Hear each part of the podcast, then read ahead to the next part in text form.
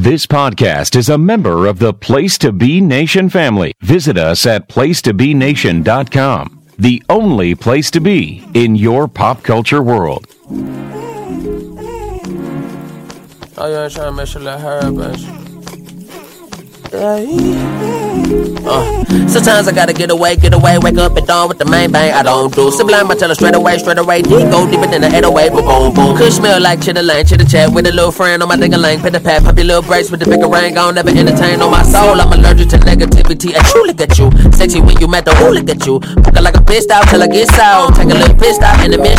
Shawty poppin', she a wheel on the screw. We can do whatever you wanna do. Running off fumes and a few brews in the room. Black swine born on black troop, but the groove black wing storm and I might on the roof, baby, come fly with me. Let's Uchi Wally in the Maserati. Shit was time and fat quality. Lay the silk pillows down on the bed for your head. You a vet, I'm a dog. Treat me up on a man. Shit. Silk pillows keep my head smooth. Uh, uh. Sipping some Enjoy. Yeah, what's the boo boo boo? It's just like this time. I'd rather be with I'd rather be with you. Enjoy. It is December 14th, 2017, and this is Psychology is Dead. I'm your host, Quentin Moody, and this is sort of, I guess, a surprise episode to some people. As um, if you're listening to this, the last part of the 2017 Wrestlers of the uh, Wrestlers of the Year podcast should be out by now. And I did mention that I would be doing another podcast shortly about aces, top guys, and uh, golden boys in professional wrestling, what these things mean, what I think of them, and I followed through on my promise. And with me, I have of Eastern Lariat, uh, of Lucha Talk. He does so many things that I just like forget them sometimes. Pretty much the king of MLW, Mr. Dylan Harris. Dylan, how are you? Man, Quentin, the king of MLW, I appreciate that label so much. I have so many nicknames as well. That's another thing I, I'm very well known for. So I'm going to add that onto the list in between Sky Blue Hot Blooded Young Man and Podcast Tuxedo Mask. now, the king, the king of MLW is reigning supreme on my marquee. But so, I'm so happy to be on, man. I'm really looking forward to this show. I'm a huge fan of the show and all the different topics. I think the last time I was on, we recorded earlier this year for sure. I think it was in February. We we got together for a lucha show. I was one of many guests, but now it's just me and you, man. So I'm I'm really happy to be doing here uh, here doing this show with. Right, we get some one-on-one time uh, this go around, but I wanted to have you on because I think you're one of the more intelligent and well-spoken people, um, well-reasoned people when it comes to matters. You don't really lean too far either way on something. So, uh, for a discussion about top guys, aces, golden boys, people do get really passionate sometimes because they quote unquote like hate something shoved down their throats or things along those lines. And those complaints happen fairly often, whether it be New Japan, WWE, uh, TNA, any kind of wrestling. People will always like kind of complain about a top guy. So I think we're both kind of like down the middle when it comes to something like this. So I think you were the perfect guy to bring on for this. Yeah, I'm. I I definitely think what you said is completely accurate about me in terms of that sort of thing. Because I think for me personally, as a fan, whether even as growing up as a kid or when I went as a teenager to liking it now, I've always a lot of my favorite guys are more of the mid card and undercard people that I personally enjoy watching the most. So winning and losing and being the ace and winning titles is not really the main focus of what I look for as a fan. So to me, it's not that much of something that really makes me passionate in terms of, oh, somebody's overpushed, somebody's hated, or somebody uh, needs more. Because to me, a lot of my favorites don't win as much as I would like anyway. So I've just ca- kind of come to accept it. I would I would say, but I definitely do think there's a lot to talk about, and it's a great discussion point to have because I think there's definitely cases where you could say someone has been pushed too much or or doesn't quite fit the role they're given on a given show in a given promotion. So I think this is going to be a really great show. And I titled this The Art of Stardom because really this just focuses on the top people on the top of a card in a wrestling promotion, on a wrestling TV show, whatever. It's the people that are positioned to be the most important. And the reason why I did this is because the term the terms aces, top guys, golden boys get all used similarly when these terms aren't mutually exclusive. What I mean by that is someone can be an ace and be a golden boy, but you don't have to be a golden boy to like become an ace. You can mm-hmm. be a top guy and an ace because those things sort of go hand in hand, but a top guy isn't always the ace, if you get what I mean. So I'm kind of here to distinguish what each of these things mean, give examples of what I think, of who I think qualify in each term, and kind of unpack like why do wrestling fans oftentimes talk badly about people in these, um, specifically Golden Boy gets thrown around a lot to like discredit somebody and say they don't deserve to be at the top or to have like this kind of push or success. So I'm here to see mainly where do other people stand on um, the use of these terms. Where can we go from here to like have a bit more um uh clearer lines on what these terms actually mean and how we should. Yeah, I definitely think when you look at it, something like that, it's not just in in wrestling specifically.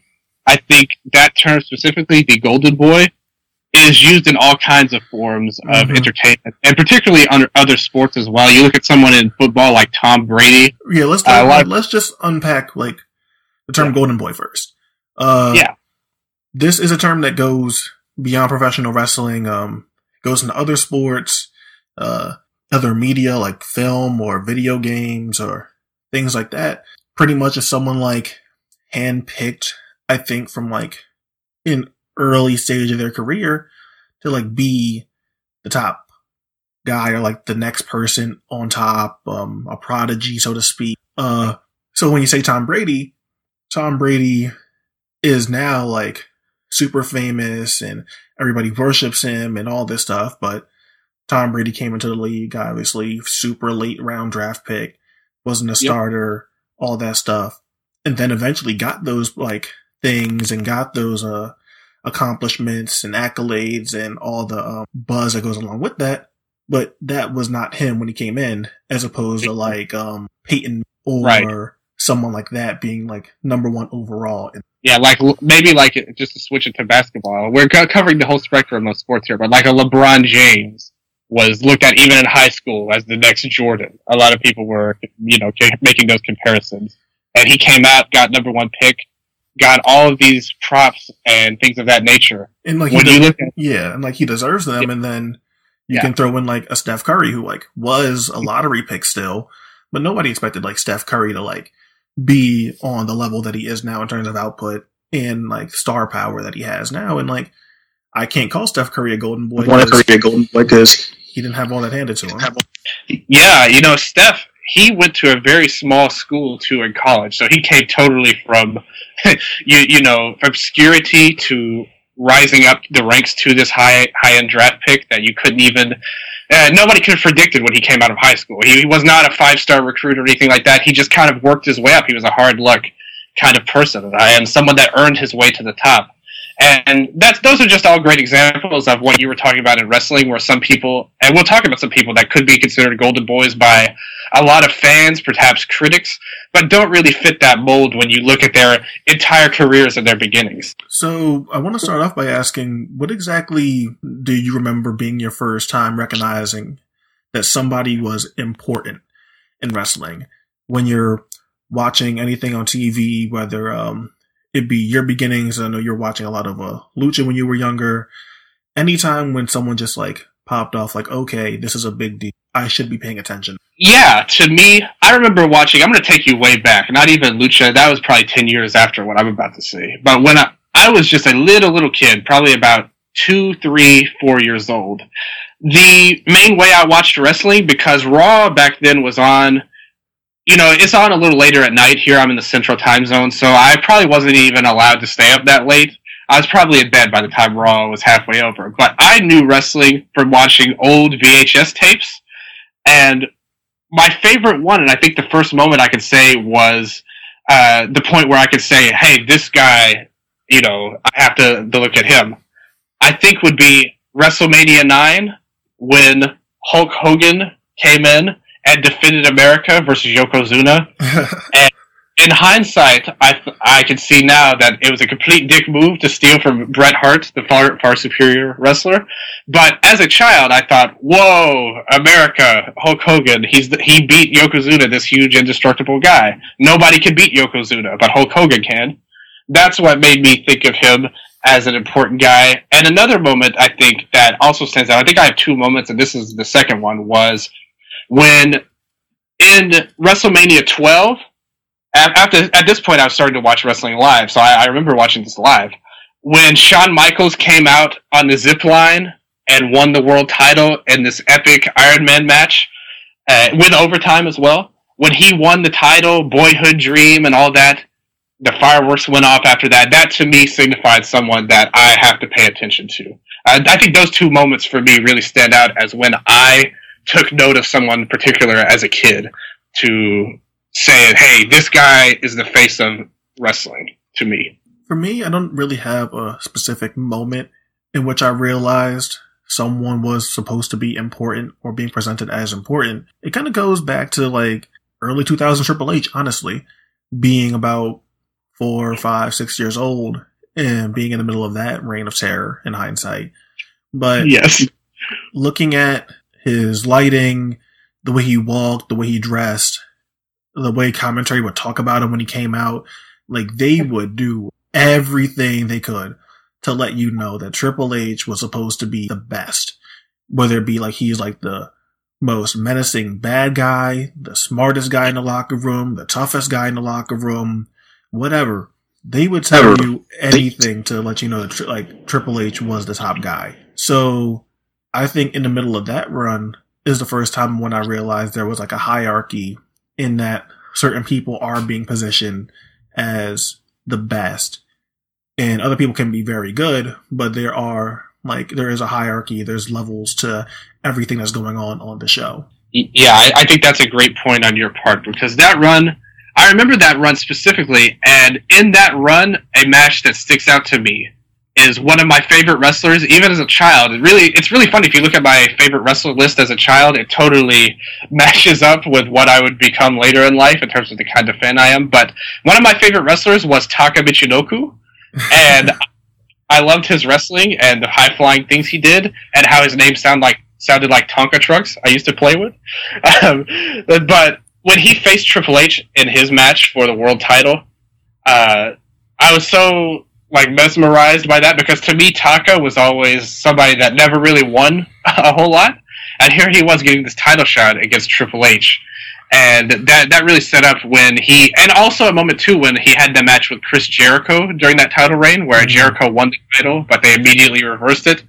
Uh, I totally could sense what you were talking about in terms of him being atop of the hierarchy of WWF at that moment in time. So now I want to get into what do we think of Top Guy, Ace, Golden Boy as separate terms, completely separate And So I want to get into our definitions for each one of these things. So Dylan, if you want to uh, lead us off here, what exactly would you call a top guy? Okay, so to me, I think top guys have two different forms, but ultimately serve purposes that are not the ace. I think the ace is a totally different thing, and a golden boy is a totally different thing from a top guy as well.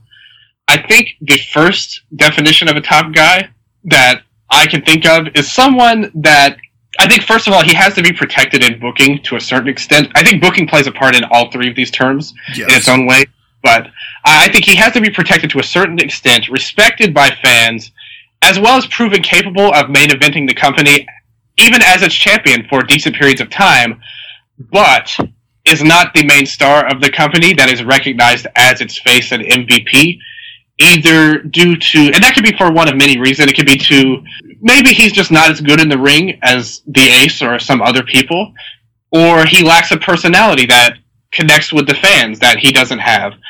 Maybe it's even an inability to represent the company outside the ring, uh, because I think that does play a large part in what the ace is, and I'll get into. Or, like I said, even if it's just the lack of faith of the bookers of the promotion that he's not there. A top guy to me can be really successful, but that's different than the leader and representative of what a company is to me. Uh, and the other version of a top guy that I have is oh also to add on to that, I think a top guy as an addendum to that that can also be an ace that they tried but flamed out and and either failed or naturally slid down back to card, but can be good enough, you know, to not flame out entirely. And to me, the other version of a top guy that I think is worth noting is someone that someone who has a, a huge amount of popularity, often with a kind of legacy attached to him of some sort, but lacks the requirements of being the ace or a top guy. Or sometimes it's simply just not not around enough, or he just doesn't fit the mold of what you can do with him. You know, but at the same way, I think a top star can be the biggest win another wrestler could have on the roster, even more or as important as beating the ace. So that to me is what I think of when thinking of top guys. Those are those are the kind of traits I think. And to go along with what your second definition was, names like that that could go along with like being the biggest scalp someone on your roster could take without being like the tippy top guy on the roster is like your Brock Lesnar, your mm-hmm. Undertaker, your Rocks, your Atlantis, think guys like that who aren't working full time schedules, but whenever they do show up, they can put over somebody. Granted, in WWE, they're not usually, but still, they could be used, they could be used in that way to elevate a new star and you know establish somebody as being like the new top act in the company. Yeah, I totally agree with all of those points. I think really one of the first examples of that version would be Antonio Inoki later on in his career after mm-hmm. he had been the ace and everything. But even still, without being the ace or the world champion all the time, beating him was if you beat him, you knew you were you know the real deal in the company. And I think other examples, even modern examples, someone like Marufuji and Noah now right. is not or the top guy at any means, but he wrestles all over the place, represents Noah well, and if you beat him, that means as much as beating Eddie Edwards or Nakajima. And in Noah, they also have a, a long example of that with Misawa, really. If you look at it, he wasn't the champion a lot in the mid 2000s, but still, when it came time to that match with Kawada, he was the main event of their, their one of their biggest shows ever. And beating him would mean so much, even more than beating a champion, whether it's Marufuji or Morishima. I, I think those kind of top guys can be there. Do you agree with my first op- opinion, Quinn, of the top guy that it's someone that just is lacking something to be the ace, or it could be any number of reasons, even just bad booking, but they could still be successful. Mm. Do, you, do you think that's fair? Yeah, it's definitely fair. Uh, I think a lot of us as wrestling fans kind of get caught up when not everybody is the guy. Cause like everyone knows there's only so much room at the top, at the top of the card in big time programs, big time feuds. So that's only going to go to a handful of people. And these people are still put in, uh, important, interesting stories or matches. They're just not the person on the programming.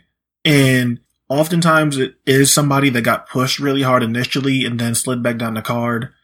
But it can just be somebody that rose up meteorically and mm-hmm.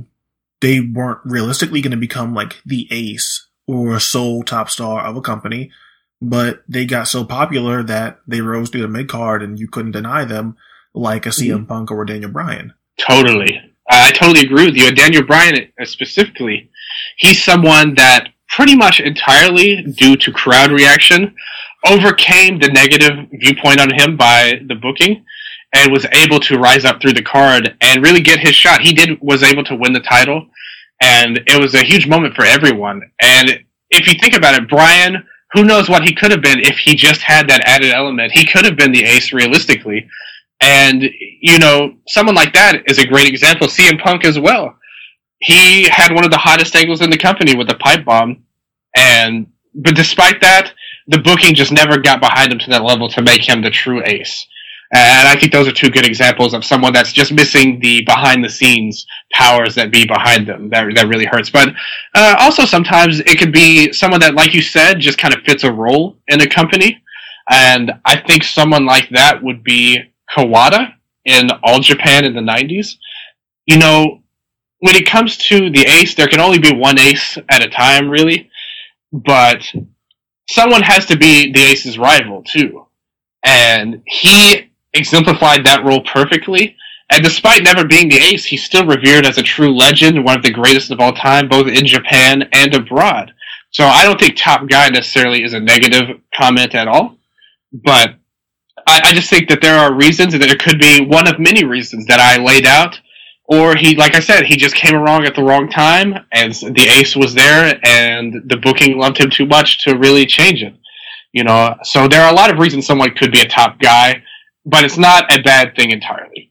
It's not a bad thing. Like whenever people bash Hiroki Goto and guys like Go Shiozaki all the time for, you know, Goto having multiple failed chances at the IWGP title, Go Shiozaki not working out for a number of reasons and that uh, kind of translates into like the whole perception of a guy where that turns into oh this guy is a failure in general because he was never the top guy the company doesn't believe in him yada yada yada and not everybody is going to be that just because you get a push doesn't like be in the tokyo dome like it doesn't have to be that way so hiroki goto can still be a good wrestler can still be a really good wrestler but he serves a purpose serves a role and that role just isn't one of those tippy top names. He's still respected.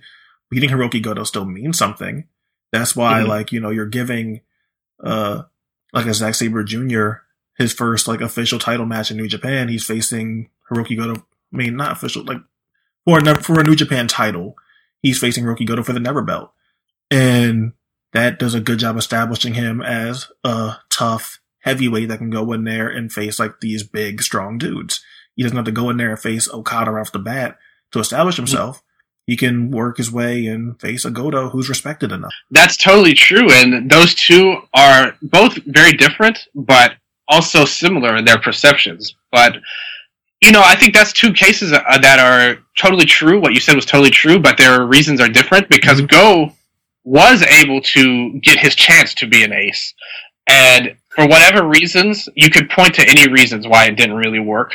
But he was someone that they pushed and pushed and tried with. Noah, he was their first champion after Misawa died. And maybe that was a part of the reason why he failed the first time. He just, you know, that was just too much. He was in too much of a bad situation. The next time we saw it with All Japan, after they left Noah, you know, to Fort Burning and everything, but it still didn't work. So for some reason, he was missing something to the fans there, and you could say that. And Goto, he's a, a case of someone who he seemed like he could have been an ace. A lot of people, if you go back and look at it around 2007, he had this huge match with Tanahashi mm-hmm. that everybody impressed. It was one of the matches of the year. He ended up surprising. It's a fantastic match. Yeah, totally. That was their, their very first match in 2007. Not their very first match, but the uh, the match that really made Goto, and that led to him winning the G1 in 2008. And at that time, he was the second in command to a stable called Rise that was led by Shinsuke Nakamura. And nobody really thought Goto would win that year, but he did, and it felt like he was the next guy. But they kept doing exactly what you said, and that became what he's known for. And that he loses big title matches over and over and over again, and that just kind of took away his luster. You know, he just could never overcome that, and now, uh, you know, he probably never will be able to overcome it. But, but that said, due to his performance and due to his stature, and despite all that, he's still protected reasonably somewhat. He's not just like, you know, someone that anybody can get beat, you know, can beat like a drum. He's someone that is protected he, like you said, he totally means something to beat in the company, and he's a solid top star that can also be. If you're in a situation where you're at a B pay per view or B big show, and you need a title challenger for the aces like Okada, Tanahashi, Naito, and these others, Goto's a perfect person to sl- slide in that can do good. The attendance will be good with him. It's not going to tank anything, but it's a good win for your champion you know, mm-hmm. and he, he's someone that's very invaluable to have, kind of like a, a, great utility player on the roster. Goto isn't, and Go fills a similar role, even though their paths to get here were different. He plays a similar role. We just saw that in the Global League final. He was the one that was picked to put over Kenoh, and last year Goto was the one that was picked to put over Kenny Omega before his title defense. So I, I uh, before his titles challenge. So I think that's a, a, great, really comparison that you just made there. And I think both are great examples of two different kinds of paths you can go but still can be valuable top guys to the company. Now let's get into what exactly you would call a golden. Yes, a golden boy to me, I think is someone that, and we, we went on this a little bit with the sports theme. I think when you look at it, the golden boy is used with people that it doesn't necessarily fit. And it's someone that to me he can occasionally be an ace, but he doesn't have to be. You, you know, occasionally an ace just kind of catches on naturally. Um, but to me, the Golden Boy is someone that's very protected early on, heavily pushed, and arguably the most protected member of the roster with the intention. I think this is the most important part of a Golden Boy. The Booker, whatever they do with them, their intention all the way is to make them the true ace. And essentially, all you know, a lot of aces can be considered early on; they get picked out, but sometimes it just happens naturally. And a Golden Boy to me has to be protected, scoped out early on as the next ace. And usually, it's someone like I said. You could talk about protection, but actually, I was just thinking of this when we were we were going over this on the pre-show. There was a company called Big Mouth Loud that was built specifically for Shibata to be the ace. But instead of pushing him and protecting him, he he lost a lot, even to Taru. And uh, it's no wonder with that kind of opportunity that the company only lasted seven shows. so, but you know, sometimes a golden boy can be the reason an ace fails too. If you are a golden boy and they go too strong, he's missing one of the factors that I mentioned earlier, or if the crowd catches on and feels they aren't worthy, or maybe even if they would otherwise like them, but feel like the company is kind of force feeding them, you know, and they may just reject it based on the feeling they're being told what to do. And I think that's something a lot of fans, especially nowadays, before it wasn't as big of a problem, but I think nowadays everyone wants to be, you know, I, I don't want to say it in a demeaning form, but everyone wants to be a smart fan for the company, and nobody wants to get tricked or feel like they're lying to. And I, I think that's fair in a lot of ways when it comes to fans, but I think that's really what a golden boy is to me. When I think, I think it's just someone really. The Booker has every intention of making the ace, and they will do whatever they feel is necessary to get there. To me, to add on to that, and you mentioned it somewhat, like they are scoped very early on to be mm-hmm. that guy. They're scoped very early on with the intention of you know, coming straight out of high school or, or college with, that, with whatever athletic background they have. They have no training yet. And just looking at them from an, an, an aesthetic standpoint, um, a potential standpoint of, hmm, this person seems like someone we can build our company around. And you have nothing else to go off of besides the little bit of training and whatever like aesthetic, uh, makeup they have. Right. And that would be like, uh, Brock Lesnar, you know, huge yeah. NCAA heavyweight champion, unique look. Um, WWE is all over him. Uh, excuse me. So by the time they bring him to the main roster, he's presented as this big, unstoppable force. And in his first few months, he's winning King of the Ring, beating Hulk Hogan, main eventing SummerSlam and beating The Rock all in his rookie year. And that is like the yep. prime definition. And go, and keep in mind, when we say Golden Boy, we're not saying that like this person is like always undeserving of it. Some people live yeah. up to the status and they go out there and like show that they should be taken seriously on that level.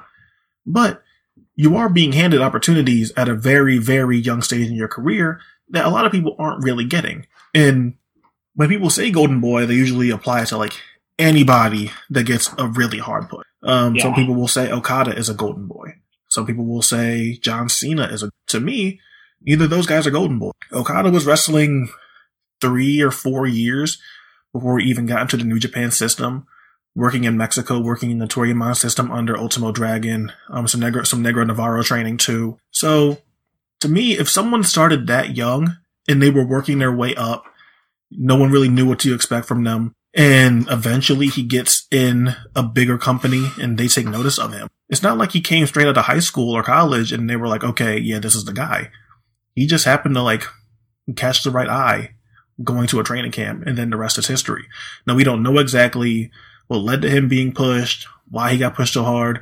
Cause to be fair, his last match before his excursion is against Tanahashi in a singles match for Christ's sake. But like, mm-hmm. you can like, you can look at Okada's career and then say, all right, he just seems like he just caught the right attention or some people saw something in him but it wasn't like they saw it as soon as he came out of high school or college with no athletic background. He already was wrestling. So he already had like a step ahead of a lot of the young lions there. Yeah, yeah. I can totally see what you're saying. Uh, I would say, and I'm just going to play, uh, I don't advocate for the devil, but I will, I, I will advocate, uh, Okada's advocate. I, will- I will be here. But uh, do you think that it's possible for a Golden Boy to you? What you mentioned, I think, is a completely factual statement. Everything you said. Do you think it's possible that a Golden Boy can also be someone that suddenly gets pushed, not necessarily for for a you, you know. Not just necessarily because they earned their push or anything like that, but for a specific reason. And Mhm. someone that I think like that is Jinder Mahal Right. someone who clearly gets pushed. They're determined for it so much that they will overlook anything that shows you that maybe it's not the best idea. But they have a clear goal in mind for India and to and to you know get get that kind of thing, and they would push him no matter what. Do you think that that kind of person could be considered a golden boy, or just a a, favorite of management? Uh, yeah, to some extent, but then you don't have to, also have to consider that what was Jinder Mahal doing before that, eating shit on the like you know like opening match or not even making the main like pay per view or Raw and working main event superstars. So Exactly. and if he really was a golden boy, then don't you think that when they signed, they would have like immediately started like pushing him and marketing? And granted, like when they first bring Jinder Mahal up, they aren't like treating him badly, but he's by no means like a like highly pushed star when he comes up that way. He gets like the typical brought up to the main roster, go undefeated for a few months, maybe two or maybe two, maybe three kind of run, and then Mhm. he's like bottom of the barrel. So That is in three. hmm So it's like, where can you call him a golden boy? Now, granted, um, pushing somebody for a specific reason, you can say that in the Bushiroad era, um, and they're going for a more idol based, um, Mhm. appearance and top guys, that Okada fits that. But again, I'm saying it that it's like, Yeah. yeah, he fits it. Yeah, you can say he's a pretty boy, even though I think that's kind of a stretch. Um, I think that he just happened to just work too much to call him a golden. Same reason why I couldn't call- John Cena that. John Cena was never initially um, slated to be the top guy in WWE. Now you can Yep. say that when Okada was went on excursion, that they obviously had plans for him, but John Cena, there was no semblance that he would be like the top guy because you got to keep in mind he's in a class with other people I would call golden boys, Brock Lesnar and Randy Orton, and those are guys that were mentioned on commentary as being these next big stars, can't miss. If you would build a sports entertainer from the ground up, it would look like these guys kind of stuff. Yeah. And John Cena was just, he's determined, he's tough, he always gives it his all, and all that good, like, young lion, fiery babyface stuff. But he was losing a lot, and he was getting put with veterans to have really fun matches on TV, but he's not really being protected. He's more getting over in losses compared to someone like Brock Lesnar, who's steamroll, he's who's steamrolling like complete veterans on the roster, and he's less than a year or two into professional. Yeah, I totally agree. Orton was someone I, I thought of immediately when you said Golden Boy, and I think he fits too. I, I think my point on Jinder, and you could say the same thing about, about Okada, is you could say a Golden Boy is different than someone who becomes a management favorite. Mhm. You know, someone that they're going to push no matter what. And sometimes it works, sometimes it doesn't.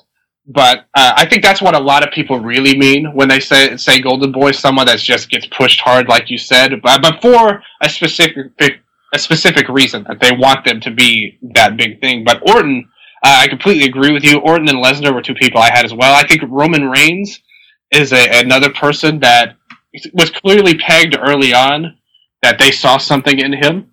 And when he first debuted as, the Shield, you notice he got a lot more protection than the other two members.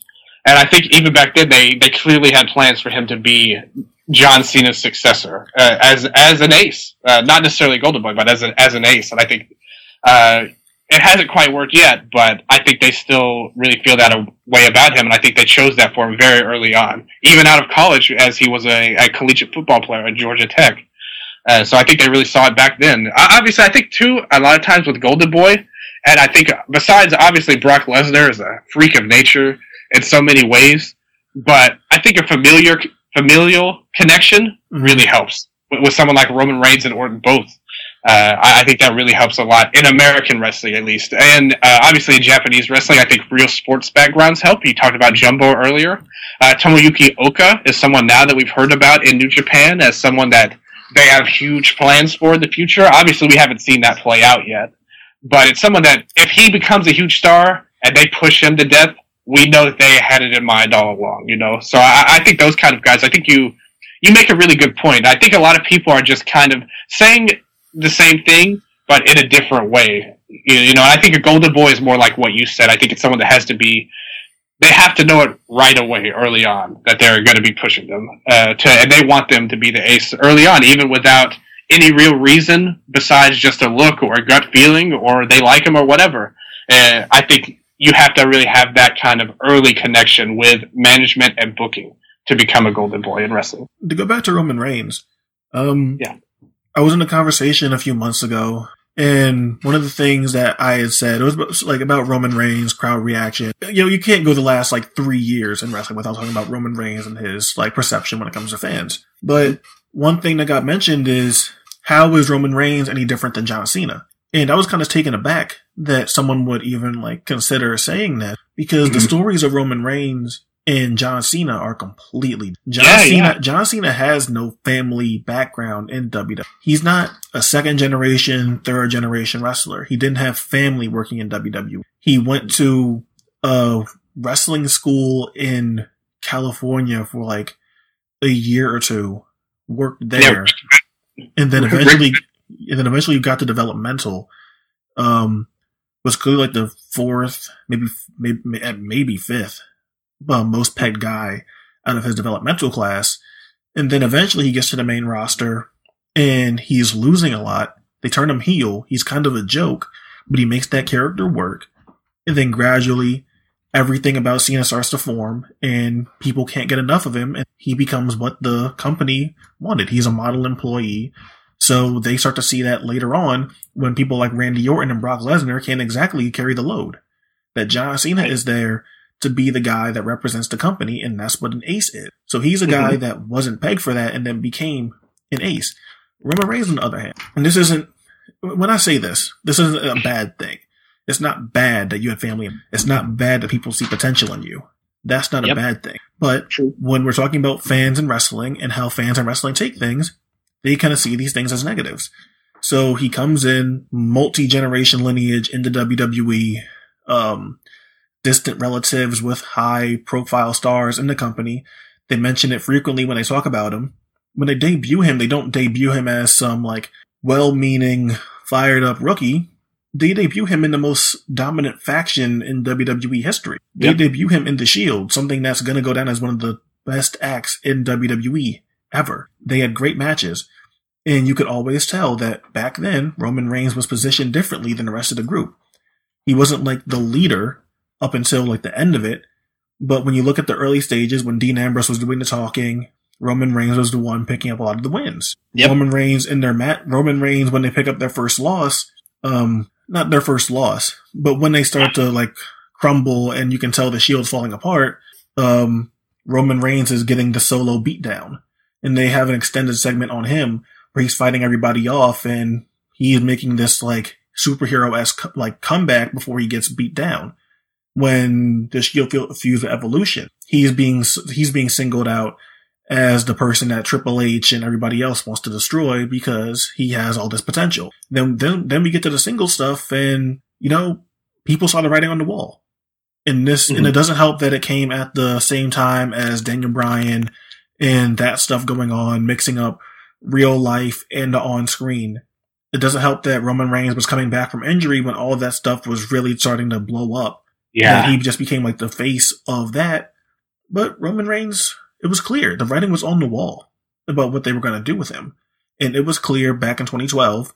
And then by tw- late 2014, people knew what was up and they weren't ready for it. They weren't having it. They didn't want it.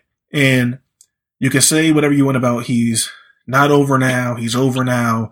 He gets a reaction, but like whatever, whatever you want to say about it, he's still he's still presented as a top guy. That's not going to change for a very long time. But Roman Reigns, by all definitions and standards, is a golden boy. Yep, I, I completely agree. And you want to talk about that? There was also a time where it seemed like it seemed like it was working how they were positioning him. I remember the Royal Rumble where he was the last man eliminated by Batista, and everyone wanted him to win instead of Batista. Um, but when you look at it, how they went about it, I think they went about him really wrong. Uh, but no matter how you feel about how they pushed him necessarily, I don't think you can really argue that he wasn't pegged for success from the start. And I think that's what uh, a golden boy is, and that's really what we're getting at. You know, for all the reasons that you mentioned, I think he's a prototypical golden boy by the definition that's that we've laid out. And it, and like you said too, personally, I'm a fan of Roman Reigns. Mm-hmm. I think he's a, a really good wrestler. Actually, on the on that roster, he's actually one of my favorite people in the WWE. Not that I'm a huge fan of the company, but he's one of the ones I do like. And so to say all that stuff doesn't necessarily change what I feel about a performer. It's just more that I can totally see that. I think that's a case that the crowd caught on. And as I said at the beginning of all this, I really feel like they felt like cheering for Roman Reigns is what they were being told to do in a lot of the crowd's mind, and they rejected it for that reason. And they, and Roman Reigns also, um, as a golden boy, he also, you know, he, he just didn't do himself any favors in a, in a lot of ways. But that, that's a whole other discussion. But more importantly, he he definitely fits the prototype of a golden boy, and I think Orton is, is another great great point of that. And we've seen guys in the past too. I mentioned it, even someone that really failed and sucked, like I mentioned to it to you off the air. But Erik Watts in WCW was the Booker's son, someone that was pegged for success early on, and it was just never going to work, you know. And obviously, his skill set is a big part of that. But he was clearly positioned as someone they felt, or the Booker at the time felt, obviously, could be the next big star for them, and they were going to do what they could to give him every opportunity possible. And a lot of people don't get those opportunities that Erik Watts, Randy Orton, Roman Reigns. Obviously, Roman Reigns is a lot better than Erik Watts, but I think both people um, have really have that familial connection and have that overpush stature to them in a lot of ways. And you can go through down the line of all sorts of people that that applies to. Yeah, and I sort of like to tackle like what is it about wrestling where we just sort of not us specifically, but you know, there's a big group of the fandom where if someone is heavily pushed, that they don't like them because they feel like they're uh, being lied to or told what to like or something like that. And mm-hmm. at some point when you're a wrestling fan, you know that there's someone behind the scenes making the decision. You know yeah. that there's a whole bunch of people backstage in terms of like North American wrestling, WWE, TNA, ROH. Even in Japan, there may not be as many people, but there's obviously people backstage making the decisions on what's going to, well, what's going to go on and who's important and who's going to be the top guy and who's not going to get put. So my thing that I've been saying for a long time is that once we enter a certain level of wrestling fandom, when do you stop blaming the performers for being like this hand-picked guy and start mm-hmm. blaming the company for being okay? Why you keep, why do you keep pushing this guy? Why do you keep picking this guy? But you can acknowledge that it also isn't someone's fault because a lot of us still will bash somebody because they are like the they're the like vessel of the promotion's vision, which I understand but you also know that there's somebody back there writing this vision. They just happen to be the leading lead actor. Yeah, I mean, I totally agree with you, and I pretty much do my best to do that, do what you just said, and t- try to keep things in proper perspective when it comes to wrestling, especially when it comes to who's pushed and who's not pushed. Okada's a great example. Whether he's a golden boy or not, he um, he's someone that's been pushed very heavily, and someone that you could totally criticize as being stale or whatever. However, when it comes to his in ring performance, I'm able to successfully separate that from his push. And Roman Reigns as well. He and like we just mentioned, he totally is a golden boy by every standard. But I'm able to separate that from his push. I think that's what a lot of people have a hard time doing.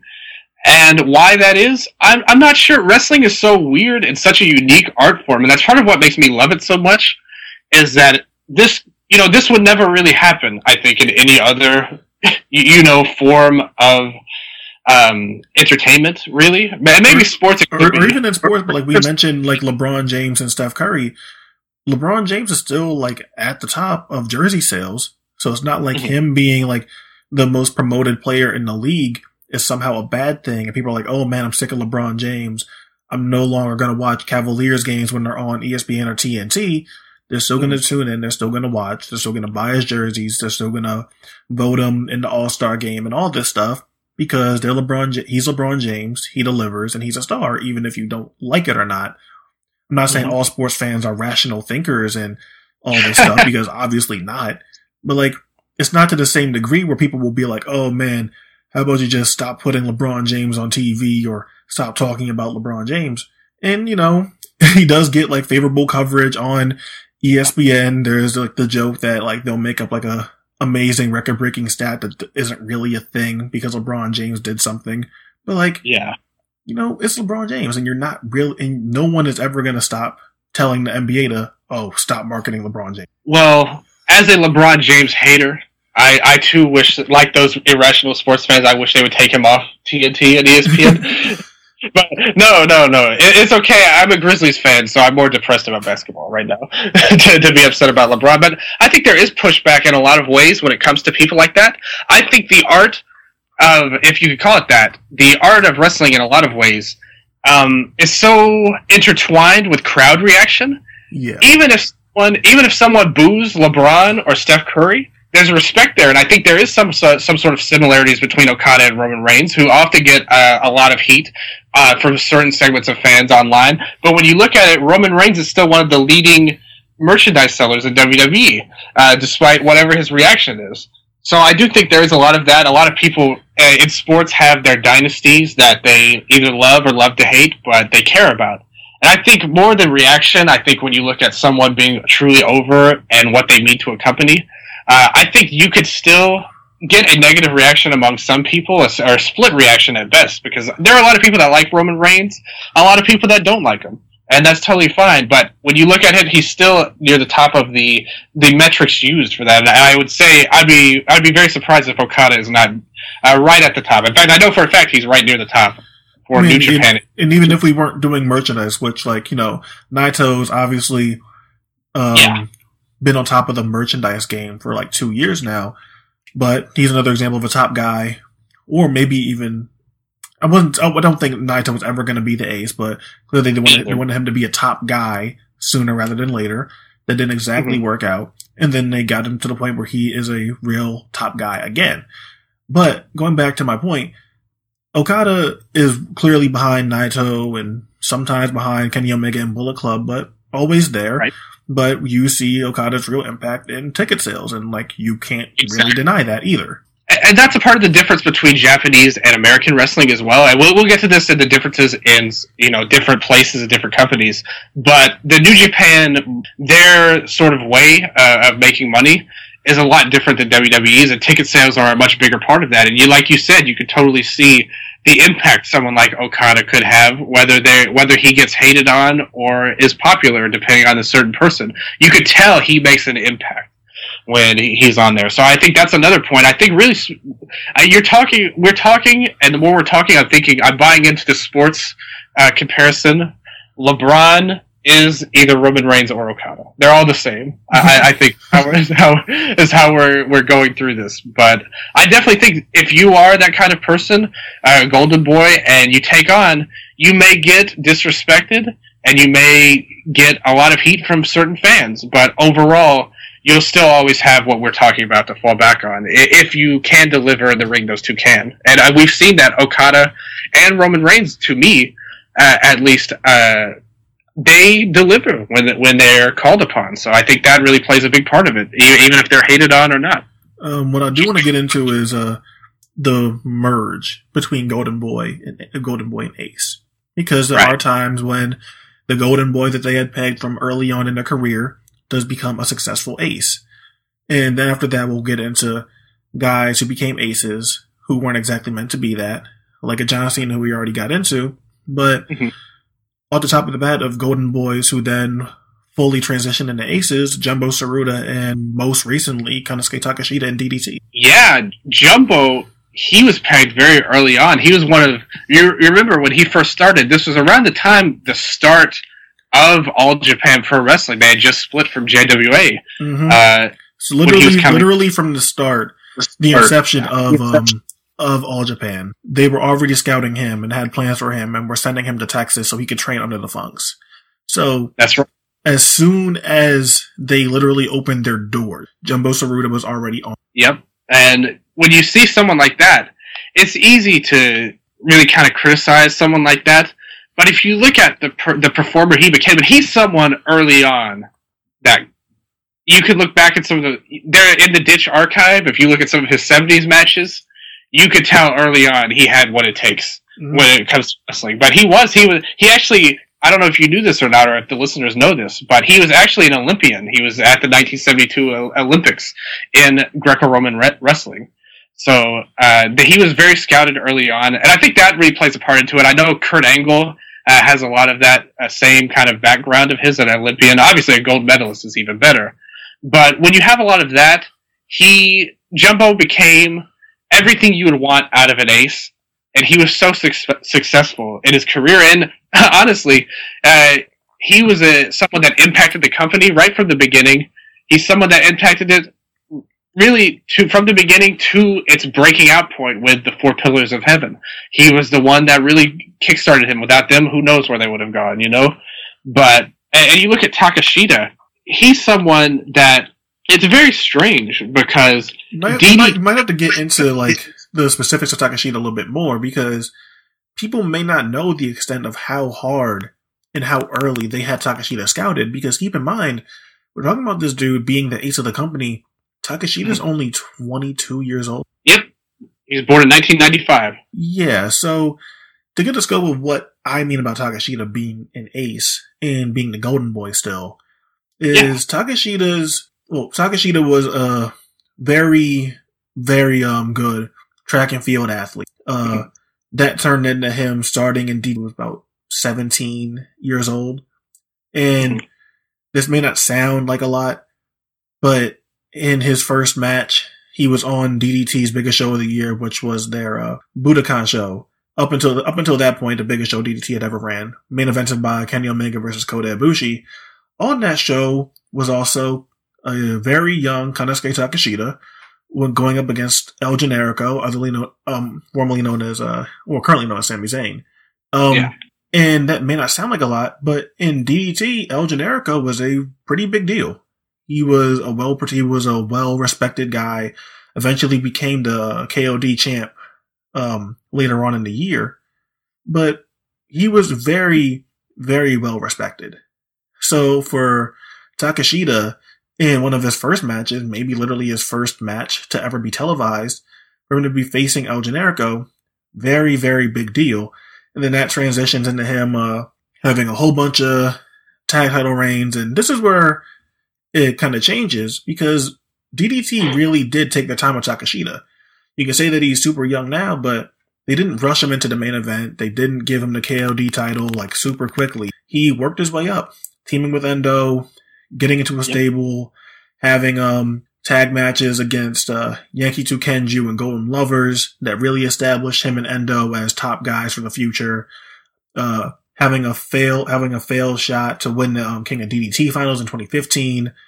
Uh, eventually winning the KOD title in 2016, beating Daisuke Sasaki, and then he loses it at Peter Pan that year. And then he doesn't really kick off this quote unquote ace run until January of this of this year, going through his run, beating Kudo, beating Harashima, and then going through the entire year just being a dominant champion. But that was really five years, and they didn't pull the trigger on the real ace run until this year. So they did take their time. Yeah, that's true. They pushed him really well. They gave him a lot of opportunities. They didn't. They didn't rush him early on, even with his success. It's funny when you think about that. We talked about Jumbo and his Olympic standards, Kurt Angle and his Olympic gold medal. Obviously, so many of these golden boys seem to be picked out from other sports. Mhm. Uh, is, and I think it's very interesting when you look at that Brock Lesnar too that we mentioned.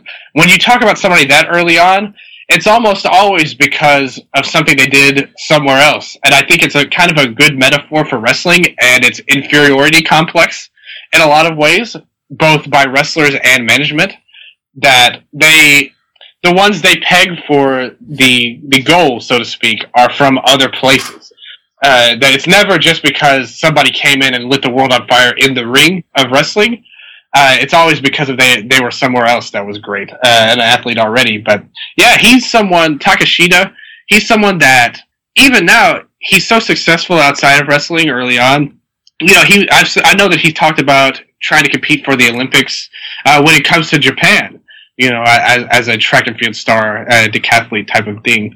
But with Takeshita, how, how great is it too that we're at this point um, that DDT can attain this great athlete that could have been recruited by anyone, but because he fit it, uh, fit what they they thought of and what they they fit their standards of what they were looking for, he was the one that chose, and they chose him.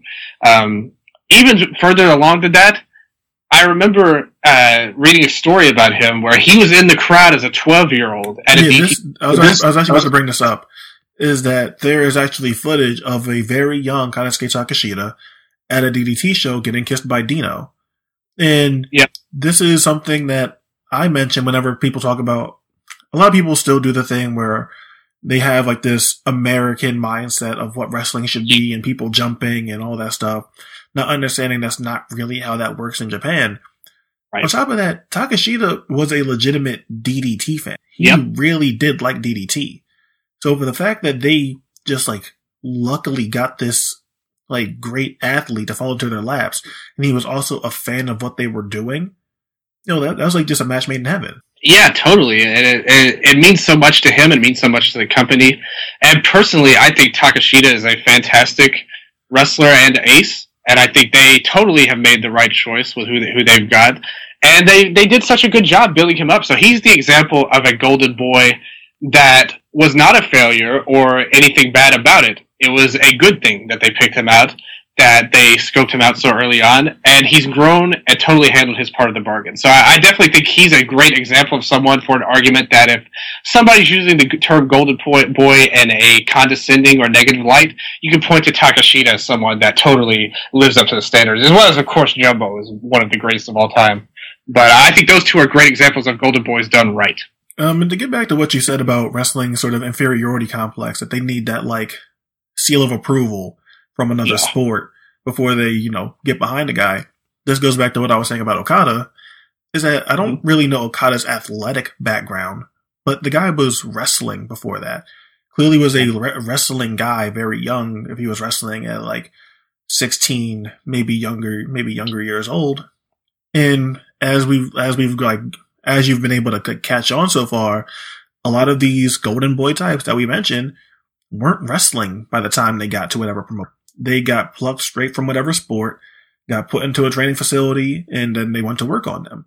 It's not often that you get a guy that like actually had a wrestling, and obviously that's changing now. Um, with WWE's hiring model change and guys with independent wrestling backgrounds getting more chances, but that is still a very rare thing in Japan for a guy that you could call an indie guy, so to speak, for at least three, four years of his career to then be at where he is now doesn't happen that often. Yeah, totally. I, I believe Okada had a background in high school baseball before he, Yeah. he joined. But uh, it definitely was not amateur wrestling or track or anything like that. Uh, he, he did have a little bit of a background, but you know, someone like that, um, like we said, Okada was wrestling, kind of worked his way up for a while. It was more along the lines of when he got to New Japan, they they saw that and, and put the rocket to him. But when you look at someone like Takeshita and Jumbo, and even now, a very modern example is someone in the Joshi world uh, named uh, Chihiro Hashimoto. Mm-hmm. She was a tremendous amateur wrestler in, in so many ways, and she was pegged right from the start. As soon as she got done training, within one year, she won uh, the Sendai Girls World Title from Meiko Satomura, who's one of the most respected and beloved Joshi wrestlers, as well as the booker of Sendai Girls. And so she, you know, she saw that in her so fast. Takeshita got judged, um, judged, got produced so well in DDT that they did give him a lot of time to simmer. So I think it's interesting depending on, I think a lot of that really more than anything in terms of a Golden Boy is more determined by a booker's personal style than, than necessarily anything they do. And I think DDT was more patient than a company like um, certain others were. And All Japan, obviously, back in the day with excursions, was um, you know more along the line of an Okada type of deal. Uh, Okada really came in after he got back from it, but he had to eat a lot of crap before before he could kind of get there. So they those guys definitely paid their dues in their own way. Takeshita as well. And now I want to get into the people that weren't initially pegged to be aces, but they worked their way up and eventually the crowd reaction matched up to that mm-hmm. of an ace and they filled those roles perfectly whenever they were called upon and just grew into being great at them. Uh, excuse me. One person that comes to mind right away is Kento Miyahara. And Kento Miyahara dealt with a lot of shit before getting to All Japan and getting to the run that he's on now, the last. Yeah, his story is very interesting because he started off in Kensuke Office, uh, mm-hmm. uh, also now later known as Diamond Ring, which is Kensuke Sasaki's kind of group that he had. And Miyahara, he he was trained under Kensuke Sasaki and faced a lot of abuse with his time there, and very famously at the hands of Katsuhiko Nakajima, a failed ace for Noah. But their relationship is very, very bad uh, because of the things that he had to go through. And in Noah, he when because Kensuke Office and, and, Diamond Ring were more of a company that kind of gave guys to Noah more so than their own. So, so, so, so to like put it in like simple terms, they were like a feeder system for Noah. Exactly. Like a lot of the guys Sasaki trained would bring their guys to Noah and bring those guys in. And Miyahara was one of them. He had a long career in Noah, like four years before he even got to All Japan. But eventually, he really just wasn't going anywhere in Kensuke office. And Nakajima was clearly the favorite. And he got out. You know, he got out. He wasn't a part of Noah, so that really enabled him to jump. If he was assigned Noah person, I, I don't know if the jump would have been as easy for him or he would have done it because of the Japanese way and the Japanese mentality when it comes to wrestling. But because he was with Kensuke Office, it was a little bit easier for him. So when he came to All Japan, he started off uh, hanging out and feuding with and teaming up with people from this stable called the Dark Kingdom, uh, which was led by uh, Kenzo Suzuki, which is never a good place to be. but, uh, but he was able to grow and he got picked up pretty early on. Akiyama saw something into in him. This was after the burning and everything like that deal had come into place. But really within a year or two after struggling, and he did work his way up, it wasn't like he automatically was anointed as the next in line. But after eating all of that crap that he had to, and all the things he had to do, even even his title reign, honestly, if Go Shiozaki never left All Japan to go back to Noah, there's a pretty good chance Miyahara would not have won his title uh, until probably a, at least a year after he actually did. Well, because a lot of even even without even, like the Go Shiozaki stuff, there's other things like Akebono getting hurt and Suwama getting hurt. So now, yeah, yeah. like, there's like three different, like, like three separate times where Kento Miyahara was like clearly like all like being like set up for something, but being put in big matches um, with veterans and teaming with Go Shiozaki, but no one expected Kento to win the belt so quickly, but it just happened to be time and place in that it was necessary for the promotion at the time. And in early 2016 All Japan, Kento Miyahara was given the ball. Don't really, don't really think anyone knew what to expect. And lo and behold, it just happened to work out perfectly. And that might be one of the greatest cases uh, of an ace because if you remember, not only that all of these things that were working against him, but that company was on its deathbed. Like Akiyama was doing interviews saying, "I don't know if we'll make it three months for for all Japan." You know, shortly before. Oh, yeah, like let's, let's be clear that this isn't a joke. They were literally dying, and people were leaving. Top guys were getting hurt. Nobody knew what to do and yeah. their last effort before putting the belt on Miyahara was just him or Zeus. And truthfully, and I love Zeus, I have no idea where we'd be right now if Zeus won the. Oh man, that would be interesting. I love Zeus too. I, I don't want to be negative, but it definitely wouldn't have turned out as good as it did now because they're actually really thriving as we speak. They just had a, a, a really great house in Korakuen. Um, as we speak, just not a few days ago, they had over 1,600 people. And that never would have happened before Miyahara. I think two years ago, before his title reign, they were doing like half of that yeah. for Corey shows, if not less. So Miyahara to me is one of the great, great feel good stories and one of the great inspirational stories in wrestling because he wasn't, not only was he the, the first choice in Diamond Ring and Kensuke office, he wasn't the first choice there. He goes to All Japan. He's way down the pecking order. But they did see something in him to have him around there. But he gets thrust in this position that nobody thought he was ready for and totally turns a minus into a plus and kills it and is an amazing ace right now. And like you said, was the ultimate non-golden boy because of all that he had to go through and all the, the hoops he had to jump through. And not only that, too, one more thing to note. In Kensuke office, there were so many others in Kensuke Office and Noah that were great rookies, had super potential. These guys, Ota, Ito, Okita. Okita is such a great wrestler. If you've never seen him in Noah, Noah, he was so awesome. I thought he could be a great star.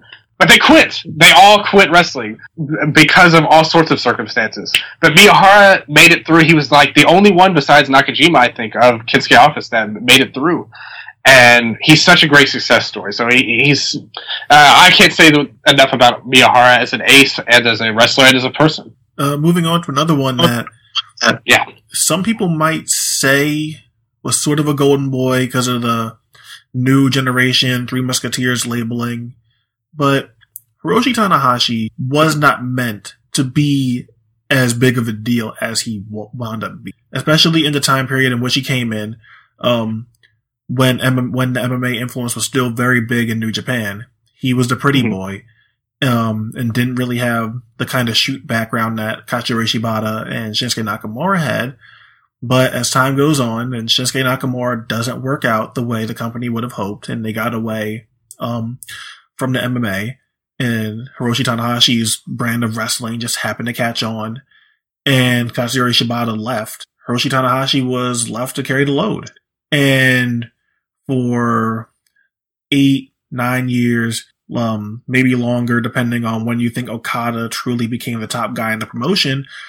Hiroshi Tanahashi carried the promotion on his back through dark times, through the Renaissance, and mm-hmm. now when they're thriving, he's still coming up, going out there and having great matches. Not quite the ace anymore, but for the time that he had to be on top, Hiroshi Tanahashi did the very best he could. And I don't think they were expecting Tanahashi to be the guy to have to leave. No, not at all, Quentin. Um, Tanahashi, it's funny because when he started off, if you ever see any of his old, old matches, we're talking like 2001, I remember he had a match with like Scott Hall in New Japan at that time, so you know it was old. But if you look at him in his really young days, he looked exactly like Naito in No Limit and his kind of early babyface singles push uh, so similar in so many ways, and it, it, always made me laugh because I always thought they kept wanting to go to this Muto trend, and they just wanted guys that looked exactly the same. But then Tanahashi grew into this whole different thing. He was very well known before this thing with Nakamura because he had an incident where he was stabbed by yeah. his ex. Um, that gave him a huge bump in popularity. But even still, they never really went all the way with him. It was more, like you said, Nakamura is the one that got the title in 2004. Uh, in a shockingly stupid booking decision, in fact, and, and, really an all-time bad one because it was over Tenzan, who had just finally won the title, and it was totally the wrong time for Nakamura, no matter how good he was in MMA, because he actually has a really good record for what he did in MMA, much better than Shibata's. But with that bad timing aside, Tanahashi maintained his run, uh, not as a main, not as a main eventer, but also not as an undercarder. He wasn't completely forgotten, but he was a mid carder with upside, and the fans generally rose behind him as the years went by. And I think 2005 or 2006 was when he first won the title. I believe it was 2006, but he finally won the title, the IWGP title, and that was able to carry them through a lot of dark times, like we said. And honestly, I'll tell you right now, I'll be the first one to tell you I said it about Okada and his booking that to me, uh, we'll, we'll get into this a little later on, but sometimes it feels like you're kind of running in place with certain characters and certain storyline arcs and how they book. Tanahashi was the epitome of that for me as a, as a fan when I started watching in 2008, 2009. I just thought it was the same thing over and over. But Tanahashi, despite that, was able to maintain his popularity with the crowds. And as you mentioned, he carried them through this renaissance. And not only did he do his best, he's a great case, and I think a lot of people when they point to Okada as a golden boy, I think they can kind of point to this sort of thing. Uh, they New Japan wanted Okada to be the ace at a certain point, and Tanahashi was the ace to the fans. Even if he wasn't the ace to the bookers, he was the ace to the fans longer than they expected. Case in point, the Tokyo Dome main event that they voted for Tanahashi and Nakamura over mm-hmm. Okada and Naito. Uh, the the booking wanted Naito and Okada to win that poll, and if he was the ace to the fans, he would have won that poll. But Tana, it was Tanahashi and Nakamura, and they went with them longer than they do. Obviously, now Okada is definitely the ace of New Japan. That Tanahashi is not that anymore. But without Tanahashi, Okada would not be able to be as successful, and that to me is the mo- arguably the most important part of a true ace. And Jumbo Tsuruta is the shining example of this. But Tanahashi has done an excellent job with his role as passing the torch in very exciting and great ways to Okada and really helped him and helped the next generation in general in New Japan. And still doing it, you know, facing Jay yep. White at Wrestle Kingdom 12 in a match that he's probably going to lose, but even if Jay White doesn't win, it's not like it kills Jay White or something. Jay White faces Tanahashi in a big match at the Tokyo Dome. You know, mm-hmm.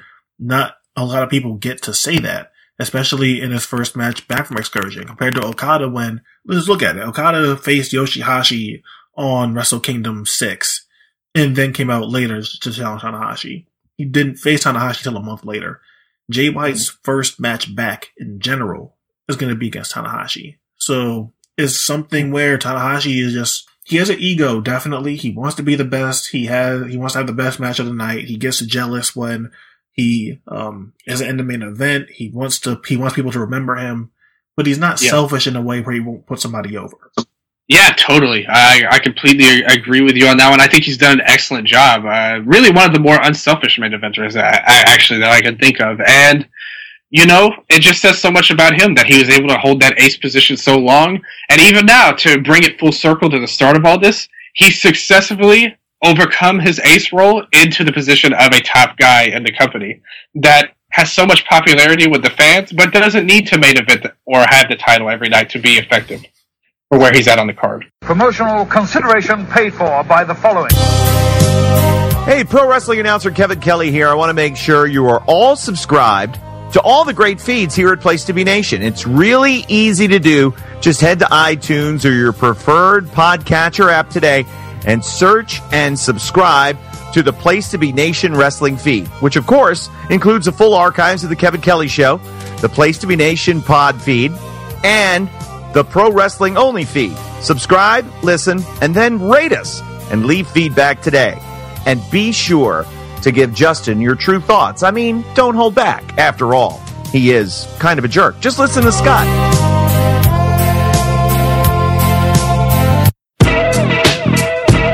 Place to be Nation's JT Rosero and Chad Campbell here. We want to let you know that we have a ton of great podcasts available to you on iTunes, Stitcher, Google Play, and PlayStation.com, and we offer those to you on three great feeds. On the Place to Be Nation Wrestling feed, we bring you the Mothership, the original Place to Be podcast, as well as Main Event, Lucha Afterground, and our monthly pay per view reaction shows, as well as the Our Vantage Point podcast and Jeff Learns Wrestling. In addition to these full length shows, we also deliver quick hit pod blasts on topics old and new. Over on the Pro Wrestling Only feed, we dive deep inside the wrestling business with a stacked army of experts leading the way.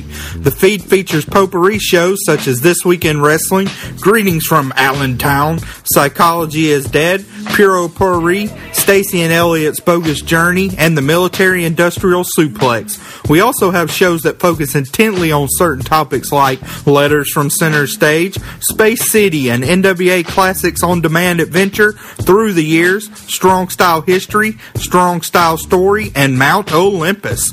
Plus, the feed has the full archives of legendary shows like Titans of Wrestling, Where the Big Boys Play, Letters from Kayfabe, and much more.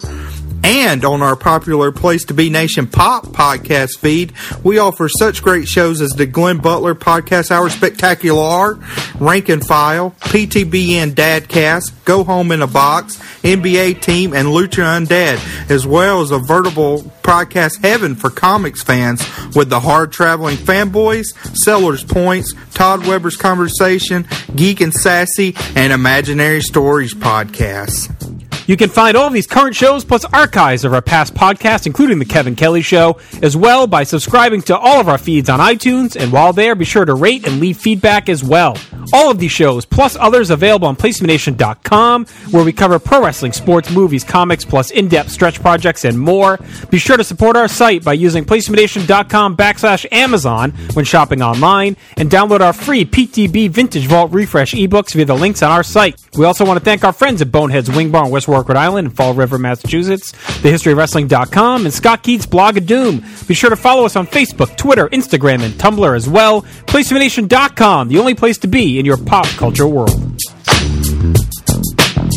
Another one that I think fits this think idea is someone from the original Three Musketeers, Shinya Hashimoto. And back in that era in Japanese wrestling, someone like Shinya Hashimoto's body type was more widely accepted as. All this, but still, there's Keiji Muto and there's Masahiro Chono there. So if you just compare excursions, just look at what Keiji Muto was doing on it, on his excursions. He was going everywhere and doing everything, whether it be working in Puerto Rico or working um, in um, uh, Jim Crockett, um, just going all around the world um, and being presented as a big deal everywhere he went. And then eventually coming back and just being like uh, immediate top star there too.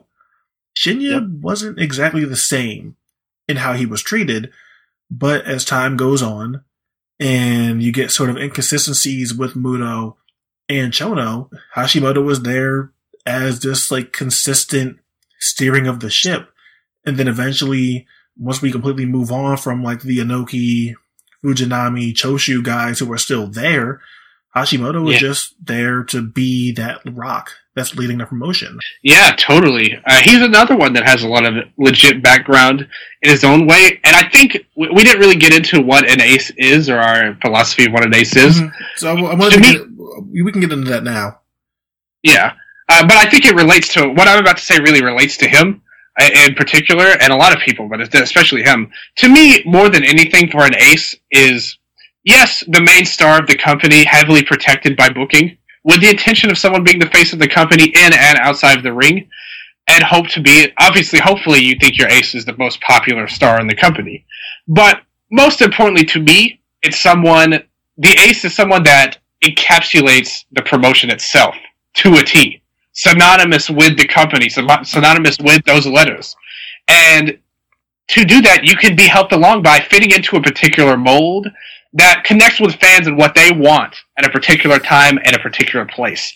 If Inoki had decided as a booker when Hashimoto came around that he said, look, screw all this strong style real sports crap.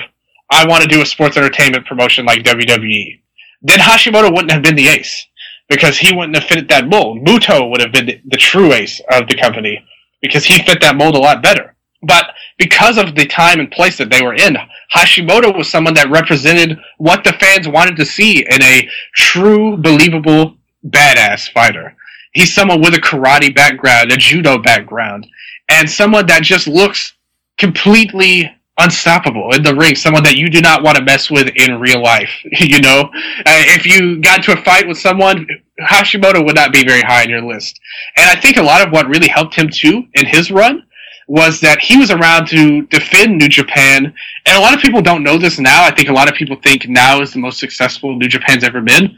But in terms of box office, the actual most successful moment for New Japan was when they had their feud with UWFI, which was a shoot style promotion led by Nobuhiko, Nobuhiko Takada. And Nobuhiko Takada was the, the ace of UWFI.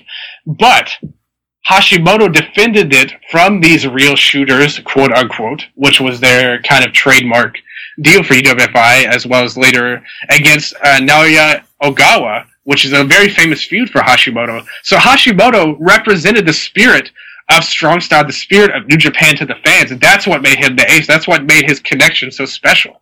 That you don't just get by being a great wrestler or a you know even a great character. You have to represent what the company is to the fans and what the fans want. And Tanahashi, you could look at him. He represents to the fans what the fans wanted because they did westernize their product to an extent during this renaissance when they went out to more when they went on UStream and later on they really had a more Western take on their wrestling.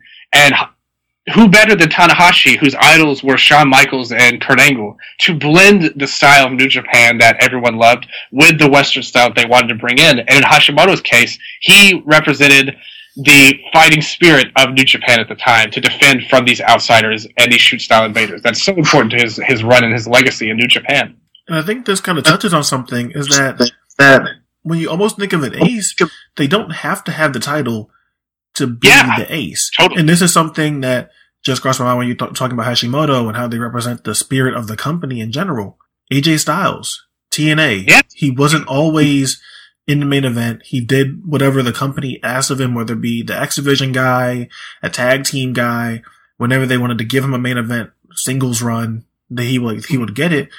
But through and through, AJ Styles represented the spirit and passion of TNA. He was their guy. He was the fans' guy. So even if you bring in your Stings and your Kurt Angle, Booker T's and your Kevin Nashes, hmm. all those all, all those things are fine. But at the end of the day, AJ Styles is TNA through and through, and they believe in AJ Styles because he's been there with them and they've seen him grow.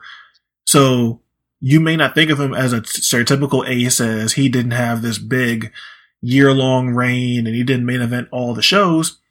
But if we're going by what you're saying and how they rep- like they encapsulate the spirit and um, strength of, of a promotion, that's what AJ Styles was for a very long time there. And look, and for, there's no greater example of that because look how bad they fell off when he left.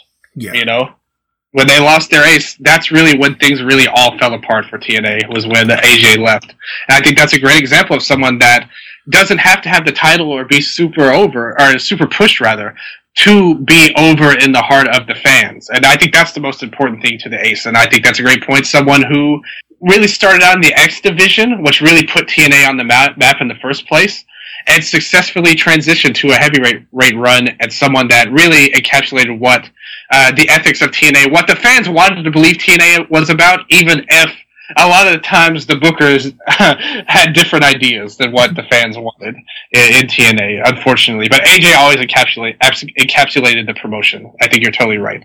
So now that we have definitions for all of these things, and we've discussed how none of these things are mutually exclusive, you don't have to be one to be the other, but you can be one while you're one of these things.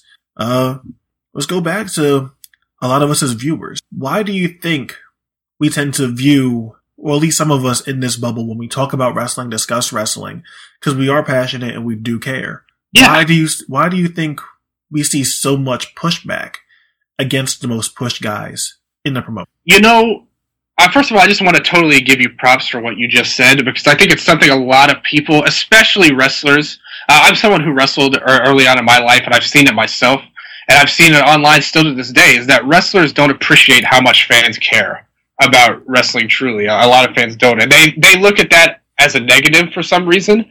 Uh, to want to learn more about behind the scenes and the inner workings and the secrets of the ring. I think it's totally flattering and awesome that fans want to do that, and I'm someone who always wanted to do that myself.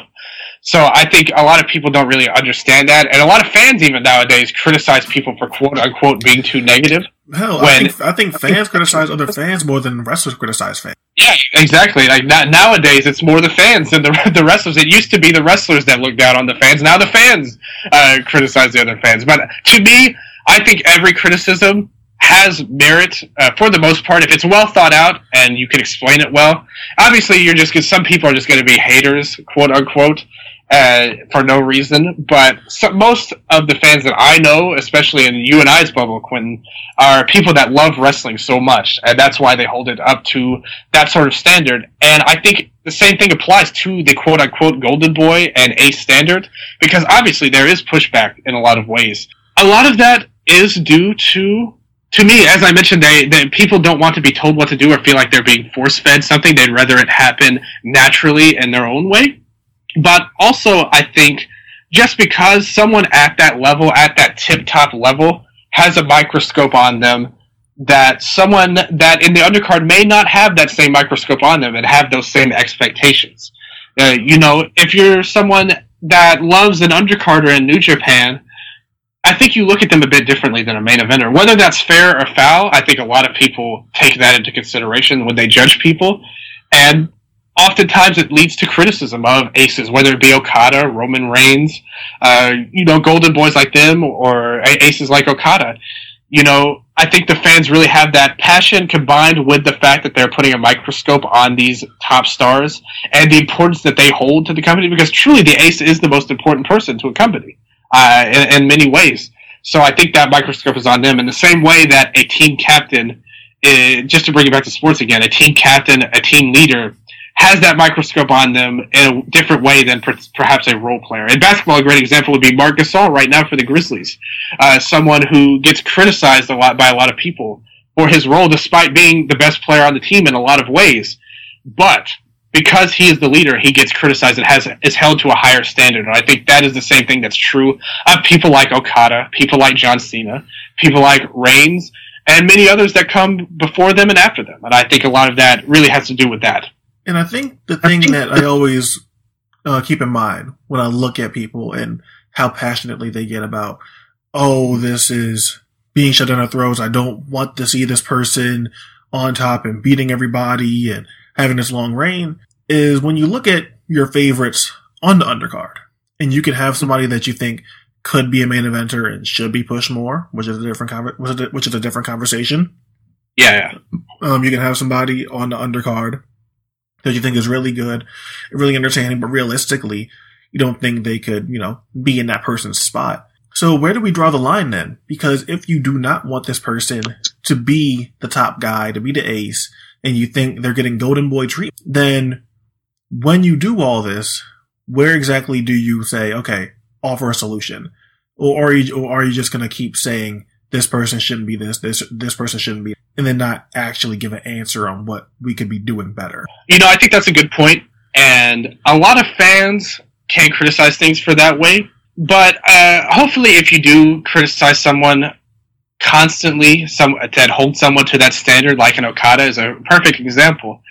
You would think of someone that you would want to give a shot to, because to me, I, I think an example of someone you're talking about, at least in my vision of New Japan right now, not to be so New Japan heavy on these things, but like Yoshihashi is someone that I think is super underrated and someone that always puts in maximum effort. But I realistically know he would not be as good as an ace as Okada at this point for all sorts of reasons. You, you know, and, and, I accept that. I, am not calling for Yoshihashi to be the ace, but I still enjoy his work greatly. And Okada, I think if you were to say, I'm bored of him, he's stale, uh, which I think is totally fair criticism in a lot of ways, you know, it is really who is next in line because to me, a lot of times in booking, and uh, I know this kind of, I'm kind of jumping ahead a little bit here, but personally, I think for a wrestling promotion, I like there to be three or four consistently top stars, which are strongly protected. Um, but occasionally someone else can win to not only freshen things up at the top, keep unpredictably higher, but also give fans of other wrestlers hope that maybe if you don't see it in a performer as a booker, keep a broader number of people happy. It's rarely done, but to me, and I'm totally jumping to a different company now, but to me, Daniel Bryan's title win, a brief run, as, as brief as it was for all sorts of reasons, that comes to mind as an example of someone that the company didn't really have plans for, or you could obviously say, eh, you know, every year or two beforehand, you said he will be the face of the company winning WrestleMania, uh, the main event at WrestleMania. They'd probably think, whoa, that's crazy. A lot of fans would say that, but it, it came true. And in New Japan, it feels like the title has been firmly entrenched in the hands of Okada and Tanahashi, with brief interludes from AJ and Naito for a month for over six years now. You know, when title defenses happen as frequently as they do, that's another thing that kind of holds it back. Uh, the old days, Bruno Sammartino and Bob Backlund can have thousands of days as the champion. But nowadays, you're seeing title defenses all the time. You're seeing so much wrestling all the time. The standard is so high that they do hold it, and that that can be a little grating. Uh, what is honestly, and a great example of that is in 2018 in New Japan, just as the example. What is the hope that someone outside of Okada, Naito, maybe Omega, maybe Tanahashi can rise up and become champion in 2018? Uh, really, none. You, you, you know, in, in a lot of ways. But, and this is where I'm going to counter my own point here a little bit.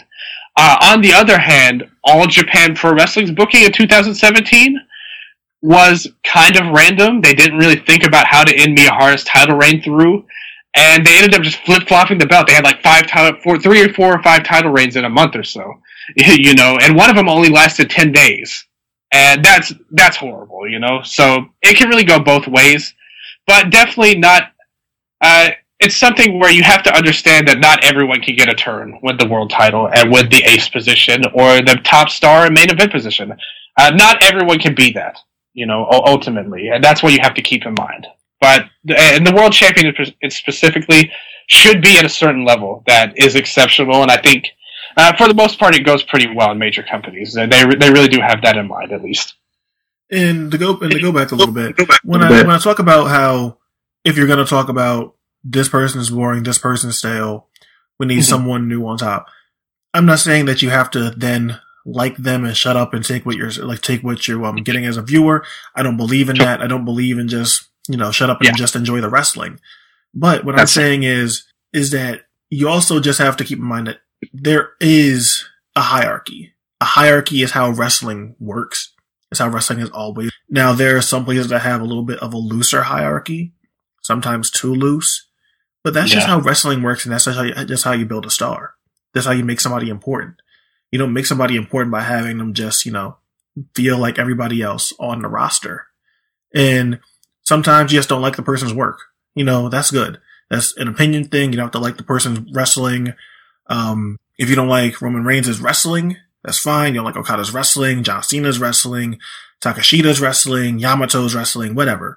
You don't have to like any of it. But like then we do get into the ter- ter- territory of, um, you know, if someone is working to the standard of, what ex- of what's expected from them in that company, and it's, mm-hmm. you know, uh, long mat work exchange and an exciting finishing stretch, you know, they're just kind of working to what's expected of them. That's a different conversation though. Um, yeah. I do want to get into how WWE, I think, has kind of perverted the expectations of what a main event picture is and should be. For a lot of people that are, you know, American or Western fans like us, that if you were just watching Raw or SmackDown or just look at WWE booking, it really is everyone almost getting a turn. And right. they'll make excuses to give somebody a turn, like the money in the bank or Royal Rumble or whatever else like that. But I think that kind of booking has kind of changed the way fans view things because now they want something new almost every two months, seemingly. And that's mm-hmm. just not how wrestling used to work. And I'm not saying that we have to go back to having thousand day title reigns or eight year title reigns, but I do think this has kind of breeded a impatience in wrestling fans that just is kind of harmful especially when we when we get to American wrestling and people who grew up on American wrestling then branching out into other things and not mm-hmm. quite understanding that that's just not how it works. Yeah, you're absolutely right. You know, WWE. I, I don't mean to defend them in any way because you're totally right, but they have a lot of TV to fill, mm-hmm. a lot of important shows, and not always an equal amount of booking and writing competence backstage things have changed a lot over the years, not always for the better. I think it, pretty much anybody would agree with that. I, I think the difference is um, the difference is most felt among people who solely watch WWE or those who watch companies trying to mix their styles with WWE a little bit. Like uh, New Japan has become a little more westernized, but they've kept the title really strong in a lot of ways. On uh, like I mentioned, Okada, Tanahashi.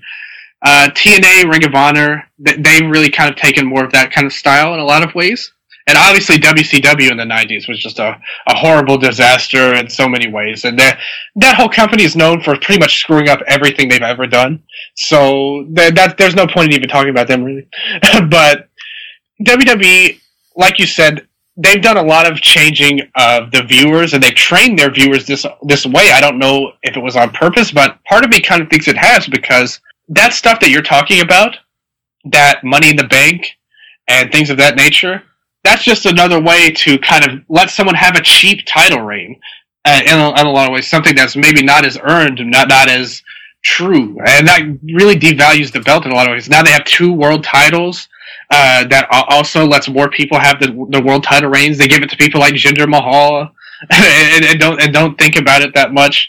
Uh, like you said, when you someone like that watches WWE, you, things can get tiring really fast. And when you look at that, when you watch four big shows a month plus a pay per view, uh, plus four other big shows a month on the other br- brand plus a pay per view, plus NXT's a month, you know, when you're watching all of these different things, uh, it, it can't really be the same. You know, even it can't even go back to, um, you, you know, like I said, it can't even really have a year long title reign anymore with how they do it because there's just so much that they have to fill and so many um, masters they have to serve of their own volition that some ways I don't really agree with what they do and how they do things, but when you think about who they have running the show in a lot of ways and how much they have to do, it's inevitable things would they would lose their way and how they protect aces and how they build their stars, and that's why they don't have that many stars or really an ace at all right now because they they just haven't been able to really protect their titles and protect their stars and how they should. And, and it does get to the point where if someone did happen to get bored of WWE, and I'm someone that doesn't watch much of WWE, but say someone did get sick of WWE and they wanted to branch out and watch a different product, whether it be something still in a still something still in the states or something in Europe now, something in Japan. They do still have a vision of what wrestling is and what wrestling titles and championships and pushes look like based off what they saw in WWE because that's all they know. So mm-hmm. when we do have people that go out and branch into different things and watch different kinds of wrestling, they are kind of impatient when it comes to seeing different title reigns and different people get main event spots because in their eyes, they've just seen like six different people close Raw in just like the last five weeks or something. So all these things, um, in just WWE always being on the go and having a different person to be in the top program or be in a top program every single week compared to it being just only the same four guys for a promotion mm-hmm. throughout the entire year can really mm-hmm. throw you off. And that lack of patience in WWE booking can rub off in what you're trying to watch now. Yeah, I, I completely agree with, agree with that. You know, I don't watch as much WWE as some others, but I try to at least keep my finger on the pulse because I, I like to I like to know. You know, I like to be educated in what's going on anywhere in the world, and I do try to watch as much as I can. But when you're watching Raw, and you see somebody. I don't mean to be mean, but like when this the Drifter Elias Samson is in the main event of Raw, uh, you know you could probably protect that spot a little more. you know, I, I feel I feel like in New Japan, it's not it's not like Yujiro is main eventing in, in New, New Japan, even on spot shows. You know, they at least keep the main event to, to kind of importance. And that's something that they could really learn from to try to protect their top spots a little better, whether it's on Raw or whether it's on a pay per view or whether it's the championship. Because when you have people like that main eventing, then who gives a damn who's main eventing? Because it doesn't matter, you know. It, and that's kind of how I think a lot of people. I think if you asked a lot of Raw fans, they said, "Does it matter to main event Raw?" They would say no you know, and I think that's a, that's a shame, and it doesn't have to be that way. But they did it themselves. You know, they have no one to blame but themselves and their own poor booking and handling of situations like that, and pushing people like uh, Elias, who should not never be in the main event, uh, to, to, the main event, and that should just never happen. You know, and I think New Japan's a lot more careful about that. Uh, also, one more point I wanted to add on to that because you mentioned the booking and sometimes too loose and things like that, and I think that really brings up why the booking style, however you think you could say one does it better than the other, but like you said, they still have an idea, a clear cut of idea of how things work. If you go from WWE to New Japan, it's not some wild departure. But I think that's why a lot of people trek to New Japan and the Indies, and people don't go to Lucha as much more because the booking in Lucha is so on another planet. And I think it definitely a clear example of something that's too loose, where nothing matters pretty pretty much uh, in, in, many ways. They don't they don't do a good job at all. So I think that really plays a part in why people don't go to Lucha as much as other promotions because whether it's in Europe or Japan or you know in America in the Ring of Honor and the Indies, companies like uh, CMLL have completely bi- different booking styles than any of those companies, and I think that plays a hard part of why it's so hard for some people to get into lucha libre when they have booking like that. Yeah, let's get into this now. Is like you know looking at the booking in different regions of the world. I think Mhm. well, right right off the bat, you can say that Japan um, is a little bit more strict Yeah. in how they'll push guys, whether it be your Dragon Gate, your DDT. Even though DDT does have its wacky title reigns and give people you know thirty day KOD open weight title reigns, they are you know pretty clear in here are our top guys. Here's who's going to go on last and who should be taken seriously, you know, so to speak. Yeah. Um, all Japan, Noah, everybody has it. When we get to Europe, there is like still some semblance of tightness in it. There aren't a lot of guys who are in Europe and just getting title reigns just because. Uh, a recent example of it happening was Pastor William Eaver in Progress.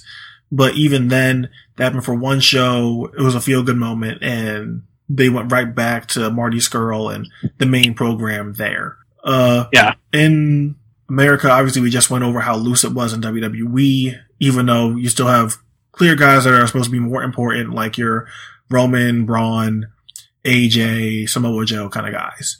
And that Yeah. still translates into Ring of Honor, where you still have someone like a Cody Rhodes, but there's a Jay Lethal, uh, uh, formerly Adam Cole was there, and other people there who could kind of like fill in, but still a little loose. Briscoes, the Briscoes would be another one. Jay Briscoe. Yeah. Um, but when we get to Lucha, when we get to Mexico, Mexico really is a place where it's just hard to pinpoint exactly how any of these things fit. And you would put down Mistico on this list for guy, for someone that was maybe like the last true ace to be in Mexico.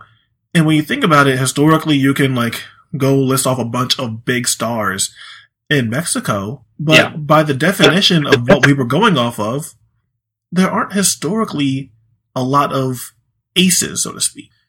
No, no. Someone like I think besides Mistico, someone that really translates well to me as an ace because different styles and different ways, you know, do a lot of lead to a lot of different kinds of aces. Let's just say, and I think someone like in Lucha that you could look back is all the way back to El Canek in UWA, Yeah. getting pushed over Lou Thesz, wrestling Andre the Giant, and things like that.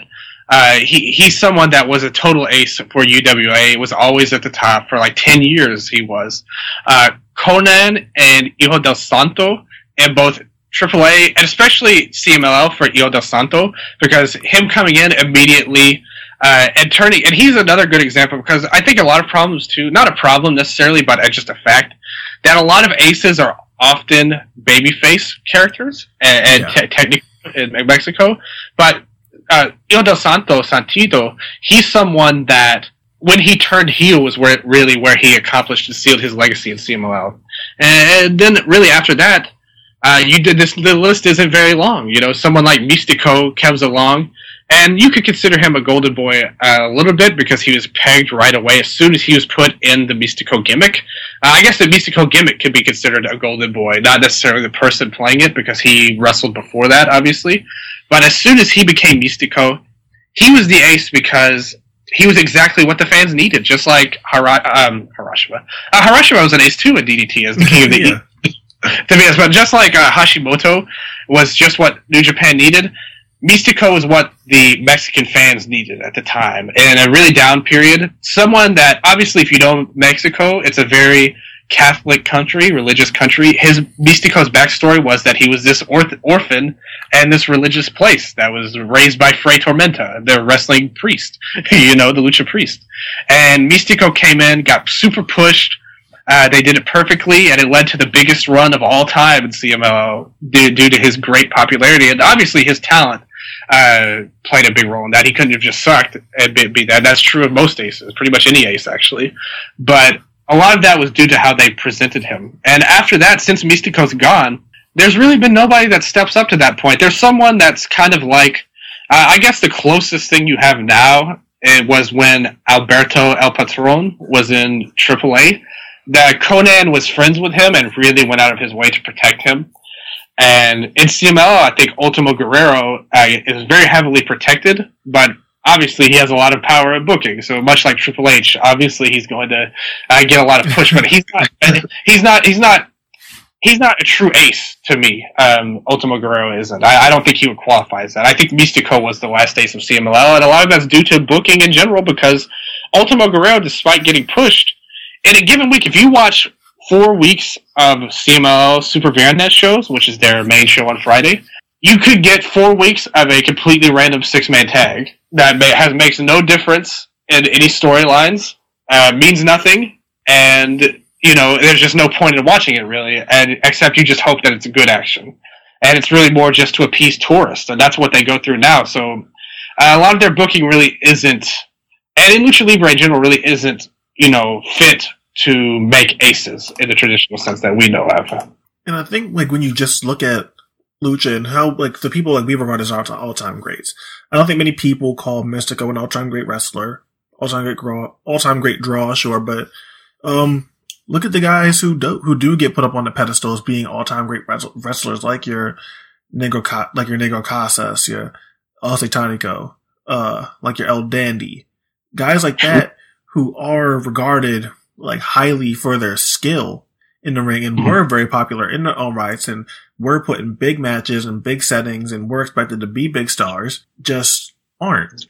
And this is yeah. something that, I mean, uh, like just aren't big like aces is what I mean. But yeah. when you just look at it like and compare it to like the guys that we do have on top in like, you know, Japanese wrestlers and American mm-hmm. wrestlers, mm-hmm. there is very clear, oh, yeah, this guy was it. Or if someone has Steve Austin, he's not exactly the golden boy, but ace, top guy, teetering between that kind of stuff.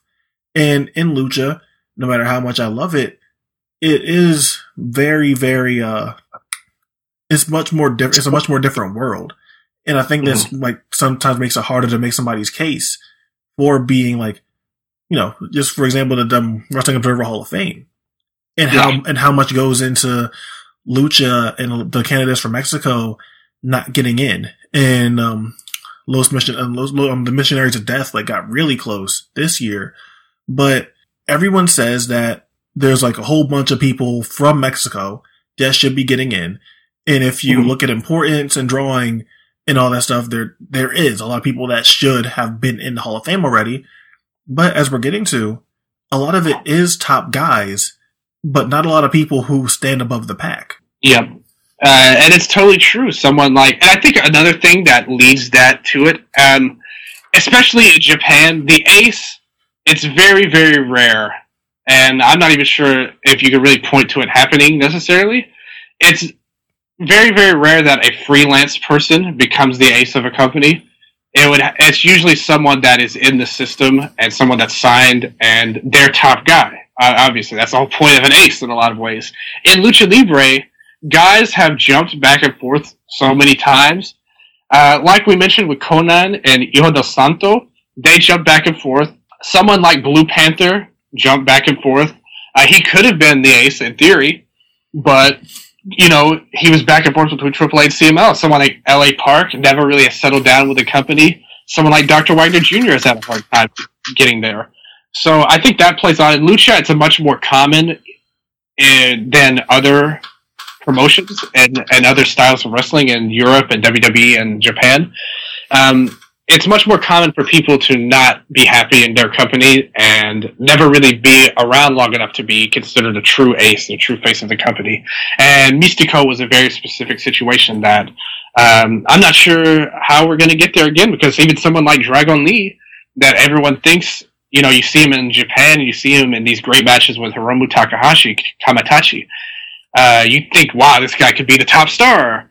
But in actuality, if you look at his year this year, he's done basically very, very little in CMLL to even be noteworthy. And that's how they do a lot of their guys these days and how they have for a long time now, you know? If you think about it, CMLL like actually worse than WWE yeah. when it comes to like making the brand the draw and making guys yeah. not feel important. And that's something WWE gets killed for.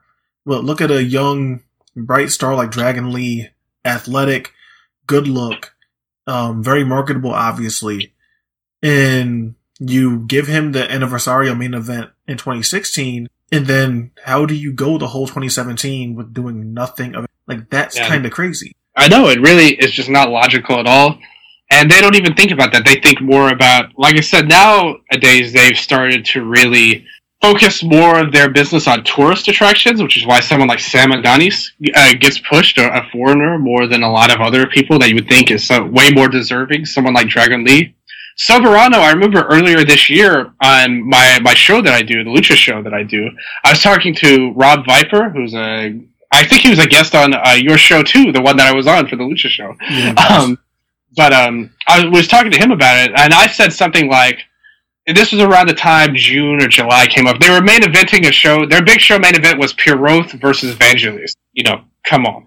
so I was saying how, like, I was trying to talk myself out of Pierroth possibly main eventing the Aniversario, which would have been a horrible travesty in so many ways. I was, tr- and I was said something like, "Whoa, Soberano, he's had the most amazing year of anyone. Like, what if they put him and Sansone in the main event? Like, like let's just do it. Let's just go all the way." And Rob laughed at me and said that would never happen. And he was totally right. Yeah, well, he's right. yeah, he's, he's completely right. But like, I think it would be so much better if they thought like that instead of how they do things. And in CML's defense, and this is not actually a defense; it's also another criticism that kind of uh, leads to this. But in CML and Lucha Libre's in general's defense, especially for the last you know, 30, 40 years, the title belts mean so little, and that's something that in every other form of wrestling is always the main thing. Like I said, the champion is like the main person in a lot of ways to many people. But in Lucha Libre, the title belts don't mean crap. You do, it it doesn't mean anything if you're a champion. Anybody could be a champion. Uh, it doesn't matter. It doesn't mean you're a star. It has nothing to do with anything. The mask match uh, is the biggest match you can have, and the hair match is closely second. And the only way you can get to those is with a long-term feud. So those two things need to be built up, and they've just lost their way with this tourist attraction. They they can't really do that um, with how they book their shows these days. But uh, hopefully, it changes at some point in the future because things used to be a lot better. Uh, not a lot better, but definitely better than they are now. When you look at something like um, something like there was a, this big feud with Satanico and Ultimo Guerrero and Rey Bucanero that led to this. Big, it was a totally a years long storyline that led to a big cage match with all of the Infernales and the Nuevos Infernales, and it's something that they that I can't even imagine being done in this day and age with how CMLL books. And AAA is pretty much just as bad, but most of the time their titles don't. Their titles mean more in AAA because they're more Americanized. To, to be perfectly honest with you, but their booking is just so out there and random. It's hard to really get behind anybody that's not already, you know, that that hasn't already set their foot in a main event. Because it seems like if you can't get through that, there's a definite glass ceiling. And like you said, with CML and AAA, but especially CML, the brand is the draw in Lucha more than anything. And that's why a lot of these guys jump from promotion to, to promotion so much and go into the indies like LA Park. He could be a main eventer if he went to CMLL, but he'd rather be in the indies because he doesn't have to deal with their craziness and their bad booking. He can do what he wants. And I, I think that's a big problem when you look at Lucha. Uh, and for all of those reasons, I think that's why American fans that are jaded with their product turn to something more familiar and something that they uh, can understand a little bit better than Lucha, which is a, uh, its own little world, pretty much. No, just personally, as a viewer, what do, what would you say you prefer when it comes to booking and how you treat a main event scene? Do you prefer that everyone gets a turn booking style? Do you prefer a few like steady acts leading the way? Are you more for something in the middle? Like, where do you stand on that kind of stuff? Well, Quinn, uh, I'll tell you, I touched on it a bit earlier, but I think that three or four consistently top stars, like the four pillars of, of heaven, are a perfect example of what I want. And Misawa is always like, uh, to me, like the prototypical ace in a lot of ways. And how they booked him is exactly how you can and should book an ace.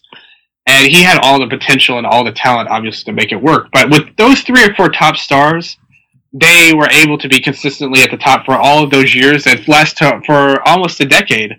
To me, it's also important though that sometimes, like I said, there should be somebody that pops up every now and then to either dethrone the ace and give the ace something to conquer. You know, because I think an ace that always wins forever and is the greatest of all time, no matter what, uh, can definitely get a little tiring. I think Okada has had that issue a little bit this year. They kind of uh, subverted that a bit at the end of the G1, but if you look at it, they really went out of their way to make him, which I think is a great idea. They had him wrestle opponents of all different styles, whether it was Kota Ibushi as Tiger Mask W, Minoru Suzuki, Shibata, Omega, all these different styles to prove that he could beat them all. And I think that was really smart. And but for over six years of the company being in the hands, of, the title being in the hands of Okada and Tanahashi, and occasionally AJ Styles, I think you could do. I think it would benefit everyone if you had a little bit uh, more unpredictability in terms of just having someone rise through the ranks. And like I mentioned, the hope for that is what I just said, but it can also give fans hope. If you're a fan of an undercard or a mid carder, that maybe they can rise up. You know, even if they don't right away, you could look at someone that did it and you could attach your hopes to that person that you like the best. And I think if you just have the same guy as champion all the time in the main event, that that doesn't do that's not the best kind of booking in my opinion. And mm. what I'm basically mm. saying is I really love the the '90s All Japan booking because they they pretty much did exactly what I would have wanted to do. They had your four pillars, and occasionally someone like Stan Hansen uh, would come up and would get the title, or Doctor Death, or someone like that. And they made sure to have those guys come up every now and then, not not often or all the time, but they would give them title reigns or Vader at the very end. Uh, so I, I, I, really like that style of booking the best. I think All Japan in the '90s best book promotion that I, have ever seen. Yeah, probably be probably. to agree with you on all of that. I think that unpredictability is good, but I guess like you know too much of it, you know, kind exactly. of ruins everything that you have going for you know actually building something up. And what I do think is that you can have you know your set four or five guys that you have in rotation as the clear acts. And then gradually you can build somebody up. And this is something that New mm-hmm. Japan, I thought, got unfairly killed for, for a lot of the time. Is that it, you would say Okada is the only one being focused on Tanahashi Nakamura. And then you do have Naito and G. And it's not, you know, that didn't work out initially. But they did try to give the guy a big push. It just did not work out the first time. And it worked out the second go around, but yeah, they did try. Um, before he left, Finn Balor, Prince Devitt, was going to be a very big deal. Probably was going to win the IWGP title, but he left and you can't say they didn't try to make a star. AJ Styles came in, didn't do well, um, on his first big show, but as time went on, AJ Styles grew into a legitimate draw. And now with Kenny Omega, like you you are seeing that they have transitioned him into being a legitimate star.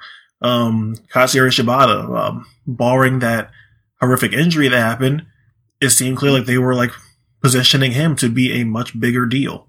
Um, the Sakura Genesis show doing such a fantastic number and the crowd reaction for him during that match show that Katsuyori Shibata was being elevated too. So I've given multiple different situations of New Japan elevating people, but mm-hmm. you know, it just it just sometimes forces beyond their control that just didn't think just didn't work out. And I do think that you do need that like, you know, underdog story that everybody can get behind. Yeah. But where do you um I guess draw the line there? Do you think it's better to give the fans hope and then like, you know, take it away from them? Do you think it's better to like give them the moment? Like where do you draw where do you draw the, draw the line on that? Um, I think you have to give them hope. Uh, obviously, I, I, think that's very important. And like I said, I do think you should give them the moment uh, occasionally. Like I said, I think the three or four main guys should be the main stars and have the belt a majority of the time. But I do think all of those names you mentioned, none of them won the title uh, mm-hmm. uh, ultimately.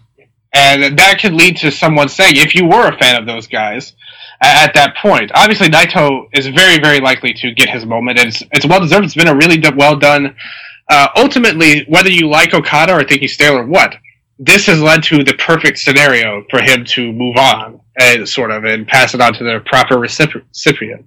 And I think if you gave someone a moment every now and then of an, it, it doesn't have to necessarily be an underdog. I mean, obviously, eh, everyone's kind of an underdog compared to Okada and Naito and Omega at this moment because, like I said earlier, uh, I really don't see any scenario where anyone besides Okada and Naito and possibly Omega and even him, I'm, I'm not really super high on, but I, I can't see any ide- I, any precis- you know possible future in 2018 where anyone besides them wins the title. I mean, I'll be, I mean, I'll be honest. I think what happens is Naito beats Okada, and then Kenny Omega beats Yeah. Naito, and then I think the G1 finals probably Okada Naito. Yeah, exactly, and that, that's what I'm saying. I think you need to have the hope that that there's more people that, even if it's unlikely, I think you should have create something where you could say, well, maybe this guy could step up. Uh, you know, I think you need a, a solid under. I don't want to mean undercard, but undercurrent besides Uh, you know, top. under, like underneath, like there's like an underlying story. Yeah, like uh, like like an uh, like yeah, like exactly like some a few upper mid carders that you know could say in theory, well, maybe they could do it. And I think the Omega push was really the first sign of that, and that's something I will give them credit for because he did win the G1. Uh, he didn't win the title, but he won the G1. Nobody expected it when it happened, and I think that gives that gave people more hope this year in 2017 that maybe Naito wouldn't win, maybe it would be someone else. Or even, Because, or, uh, or even, or even when Okada fa- like finally faces Shibata in a big match that people have been like clamoring for. So you hear the crowd reaction for Shibata. You see how dominant he is during the match. You believe like, oh my god, Katsuyori Shibata might actually. Yep, totally. I, I- think that I think they totally handled him uh, in a really good way for the fans. And if he hadn't have had his injury and he was in the G1, I think he would have been right up there. People would have been debating if he could win because of that, because of that booking. So uh, I do think that I do wish in New Japan's case someone would get the title just to break up Okada and Tanahashi having the title so long, and now bringing into this, but. I do think that having Omega win the G1, just someone different and unexpected with the G1, was really good enough too. Uh, when when I look at it, and I think if they do that every once in a while, that's almost as good as a title win in many ways. But I, I I personally would like to see something where there is a few more guys. There are a few more guys that have hope of jumping up to being the the leader of the company, which I don't think there really is right now in, in New Japan. I think those three guys that we named, I could totally see your scenario happening, and I, I don't think there's necessarily anything wrong with that.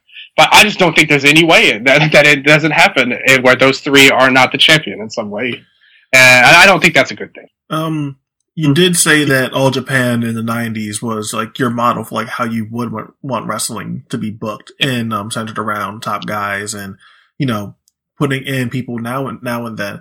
Do you think there's a current promotion that like doesn't exactly do that, but does hit a sweet spot for you and how they handle their main event book? I think it's also worth noting before I, I, I, I get into that. I think it's also worth noting a big reason why they were able to have these guys come up and break up the monotony of the four pillars sometimes was because when the four pillars weren't at the top champions, they were able to still be main eventers as a tag team.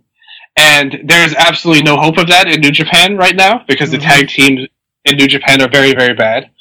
the tag division division, and obviously the main stars never really do anything like that.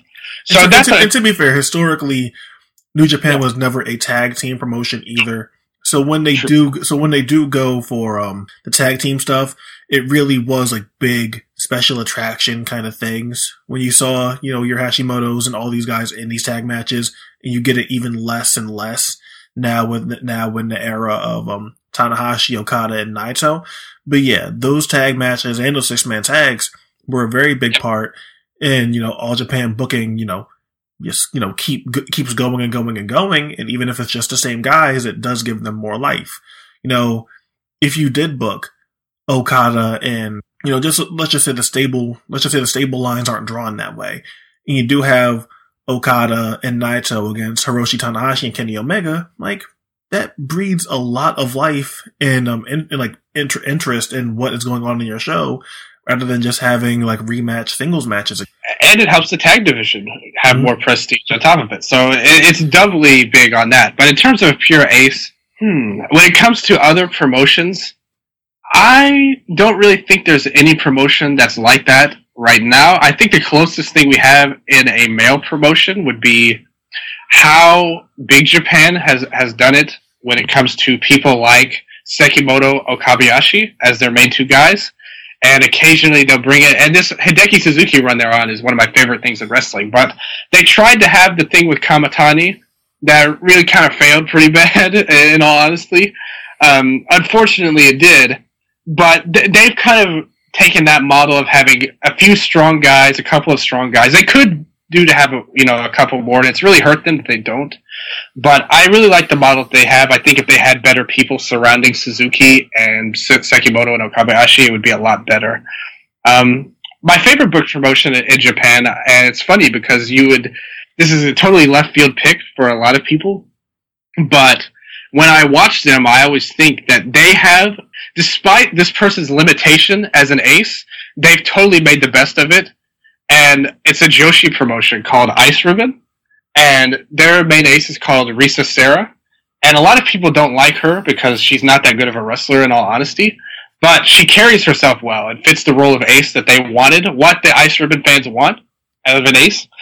And every match on a given show means something and it leads up to her title matches, which have, has been great in a lot of ways. Her title matches have delivered above her head, and it's a lot of that is because of how well they booked the promotion. And with her, Tsukasa Fujimoto, and uh, formerly Tsukushi, who had an unfortunate incident this year that probably ended her career, but they they really have a similar booking model that you wouldn't expect out of a Joshi company. I think they get really underrated in a lot of ways. But between that and Big Japan, I think those are the companies that do it really well. And I think Noah uh, they've they're on their way. It's just they've struggled so much these past couple of years. They got caught up with that Suzuki run, which was just so uh, horrible. And I don't mean Suzuki Gun. I mean Suzuki Goon as a run. but there's a lot of people mispronounce that. But that run was just so bad that it kind of messed everything up, and they're just now trying to get back away from that. And I think maybe in a year or two's time, I think Noah you can look at as a promotion that they have the seeds planted and the foundation for a greatly booked promotion, but they're, they're just not there yet, in my opinion. Uh, one promotion that I really think um, over the years has done a great job of having like clear, like important guys while also not being afraid to throw in a wacky title reign here and then is obviously a DDT. Um, yeah. Harashima, Kota Ibushi, Kudo, sometimes Kenny Omega, um, Sanshiro Takagi, like those mm-hmm. are guys that are like were always important and Takagi has de-emphasized himself so he's not winning the title. But you know, those were important guys and they would not be afraid to mix it up and have something else going on. You know, giving yeah. giving a Masa Takanashi a little title reign or putting the belt on Daisuke Sekimoto or Shuji Ishikawa. Uh, you weren't afraid to do that. And now they're transitioning more into kind of Takeshita, um, somewhat Daisuke Sasaki, uh, Tetsuya Endo, being guys that are always going to be in the mix because they're super popular. They're, they can go in the ring. And at any given moment, you can just put the belt on them and you're not going to miss a beat. WXW the last few years, um, they can be kind of wacky too sometimes because sometimes they do like tourist events like 16 carat or whatever where it's not super storyline focused and there'll be a lot of, uh, imports coming in for the tournament and it won't make and it won't be too important in canon, so to speak. But like, yeah, your guys like Walter, your um, Bad Bones John Klinger, your Absolute Andys, now you your Simmons, your Ilya Dragunovs.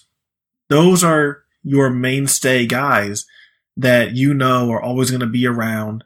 Um, especially Walter for the last, you know, decade or so is always going to be, you know, like the man leading the ship known as WXW. But totally. all those guys are reliable. You understand them. They've been there forever. They're still young, and WXW can still rely on them to um, carry their main title. And even when they're not carrying the main title, they can be in important programs on Shotgun TV and help elevate new stars. Absolute Andy, even if he's not a, t- a title challenger for the unified title anymore, working with Mari Al-Ani in the tag team and elevating him, and now setting up for a big singles program against Al-Ani you know, that's the best use of a top player if you're not going to put the belt on them. And Jurn Simmons has been doing similar stuff too. So yeah, I think those two companies are probably like my example, the kind of booking I'm into where you can kind of like de push a guy, so to speak, but it doesn't mm-hmm. look, but it doesn't seem like they're losing credibility because they're like rubbing it off on other people. Yeah, and I think Walter is a great uh, great point, and I, I totally agree with you about WXW in particular. I completely agree with you. Walter is someone that's very similar to someone like Daisuke Sekimoto or Okabayashi in Big Japan, and that he could be the champion, or he could be a great and awesome tag team champion at any moment if you wanted to push him in his teams with Axel Dieter Jr., which had, he was a great team, and now with Timothy Thatcher, which is a, just a tremendous team. We were talking off air about how awesome we both think they are. Uh, he's someone that really represents well, and they, like you said, they book it up and down. Someone like Dragunov is a, a such a great and likable character and wrestler that uh, they've done such an amazing job with up and down. That uh, I definitely think WXW is right up there as one of the top booked promotions in the world, and DDT totally is a company that knows their fan base well. That's another case of a a, company that knows their fan base so well, and I think that helps their booking tremendously. I will say one of my favorite random DDT title reigns was when Isami Kodaka got the title. that was a good one. Yeah, yeah, he had an awesome title reign. It only lasted like three months or so, but it was uh, so cool to see him doing it. Uh, Harashima, definitely a, a, true definition of an ace to bring it back to the promotion of the show. So DDT, I think you could definitely make the case that it's such a well booked company up and down the, the card through the years, and they know their audience so well. I think that's such an important part of great booking. And I think we've hit every single thing that we could have possibly wanted to hit on this episode. So I want to thank you, Dylan, uh, for your time and spending a little over two hours with me. I think this is actually one of the shorter episodes of Psychology is Dead. So I'm getting better and not going four hours every single time. But, um, really thank you very much, um, for this like little, um, pit stop before we get into the top 100 season. So, uh, tw- um, plug your Twitter, your shows, anything else you need to say, go ahead, man. Yeah, Quentin, listen, I've got I've got a whole list of more aces if you want to talk about it. We can go we can you want. Uh, we didn't even get into the shoot style and the Joshi aces that much. Oh, yeah, we could but, easily do a, like an entire part on like yeah. shoot style and how aces and all that can actually go into MMA and boxing, but that's a completely different show. Yeah, or we we could just do a whole show on Akira Maeda and all of the crazy things he's done in his career. that, is, well. that is also true. Yeah, it'd probably go for a, a whole uh, three times as long as any other show you've ever done. but yeah, if you like the show, I, I, first of all, I really want to thank you too, Quinn, for inviting me on, picking me for this show. I really enjoyed it, and I hope I can come on again for something in the future as well. I hope everybody enjoyed listening to it. As far as my Twitter, you can check me out at Dylan Zero Sky. Just spell out the word zero too. It's not a number, but you can check me out on there. I'll talk to you about anything. I really watch all types of wrestling that I can. Uh, I mentioned before that um, I, I, love wrestling so much, and I have such a passion for it. It really is my life, whether it's Japan, Lucha, or American style, or WXW. I'm a huge fan of too. I've started watching a little bit more. So check me out on there. I am a host on the MLW Radio Network as well. I have two shows. The first of which is Lucha Talk, which obviously we talk about lucha. I don't I don't know if you guys could pick that out, uh, Quentin, but sure it's not a TNA podcast. podcast. Uh, you know that was the d- original direction, but I had to call it call it off. are, you are, you, are, you, guys going to talk about Aro Lucha on there? Yeah, we, we actually talked about it a little bit, but uh, you know it's funny because I'm from Tennessee, so I could have gone to Aro Lucha. I, I actually live, uh, 50, I probably live an hour away from Aro Lucha where it took place, but I did not go I, you know, it's one of those things. I just, I just couldn't make it. I could not support Vince Russo in his pro- project. I could not will myself to do that. But yeah, me and my friend Alfredo Esparza, who runs Lucha World, and Microman Fever, uh, Raul Rodriguez. He has a Tumblr page and is a great Spanish translator for Lucha Libre. He helps a lot of people that are fans understand promos and interviews and things like that. It's a great show too. Uh, we're going to have a year-end review show probably up uh, for uh, 2017, and talking about some stuff for 2018, obviously. And my other show is the Eastern Lariat podcast, which I'm sure a lot of people have heard of. Me and my other friend Striga, who runs CageMatch.net, he says he doesn't run it, but he secretly runs it. Don't worry. Uh, I, I, don't know. I actually don't know if he runs it, to be honest with you, because I know there's some other people involved. But yeah. anyway, he, he's he's a big person at CageMatch.net. He's very important, very influential, very popular. He always big times me on the podcast too. If you listen, you'll notice that as well.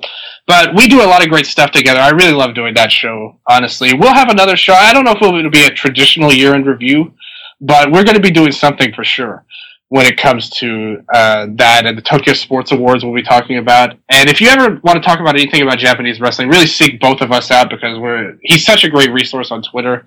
And we'll be doing that. I think we'll be doing a show right after the January 4th show too, as well. If you're a fan of New Japan, really check us out there. But um I think that's about it for now. Uh, I, I have a few other things that I'm working on, but I, I, I am not quite ready to announce. And you can follow me on Twitter at QT underscore Moody.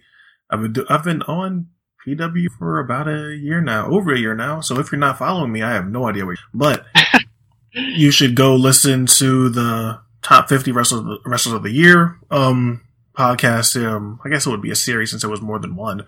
But with uh, Timothy from Lucha Undead and This Week in Wrestling, uh, some controversy maybe.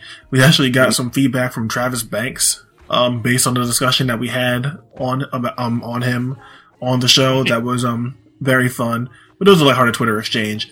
Um, shout out to Travis, very very nice dude. But That's awesome. yeah, go listen to that. Go listen to those. I will be doing the top 100 matches of 2017 with Brock. So if you're disappointed that this was a short podcast by any means, me and Brock will more than likely be going like three and a half hours on every single one of those shows. So if you're not sick of my voice already, um, by then, be on the lookout for those. Thank you all for listening. We'll be here next time. the in the moonlight. And sentimental giggles and reminiscing as the trickles slowly down the hollow of my throat. Hold me like you own me tomorrow. Show me I'm the one you would die for. I'll be everything. Just you and me, babe. Stay here with me, babe. Sip like my shaka papa. Sip like vanilla waves. Your entity, babe. My remedy, babe. Sip like you wanna get freaky with me. Magic the spirit. Look what you're waiting on. Still pillows keep my head smooth. Sipping some Yeah, like what's the boo It's just like this, girl. I'd rather be with you. Sipping some Yeah, like what's the boo It's just like this, girl. I'd rather be with you.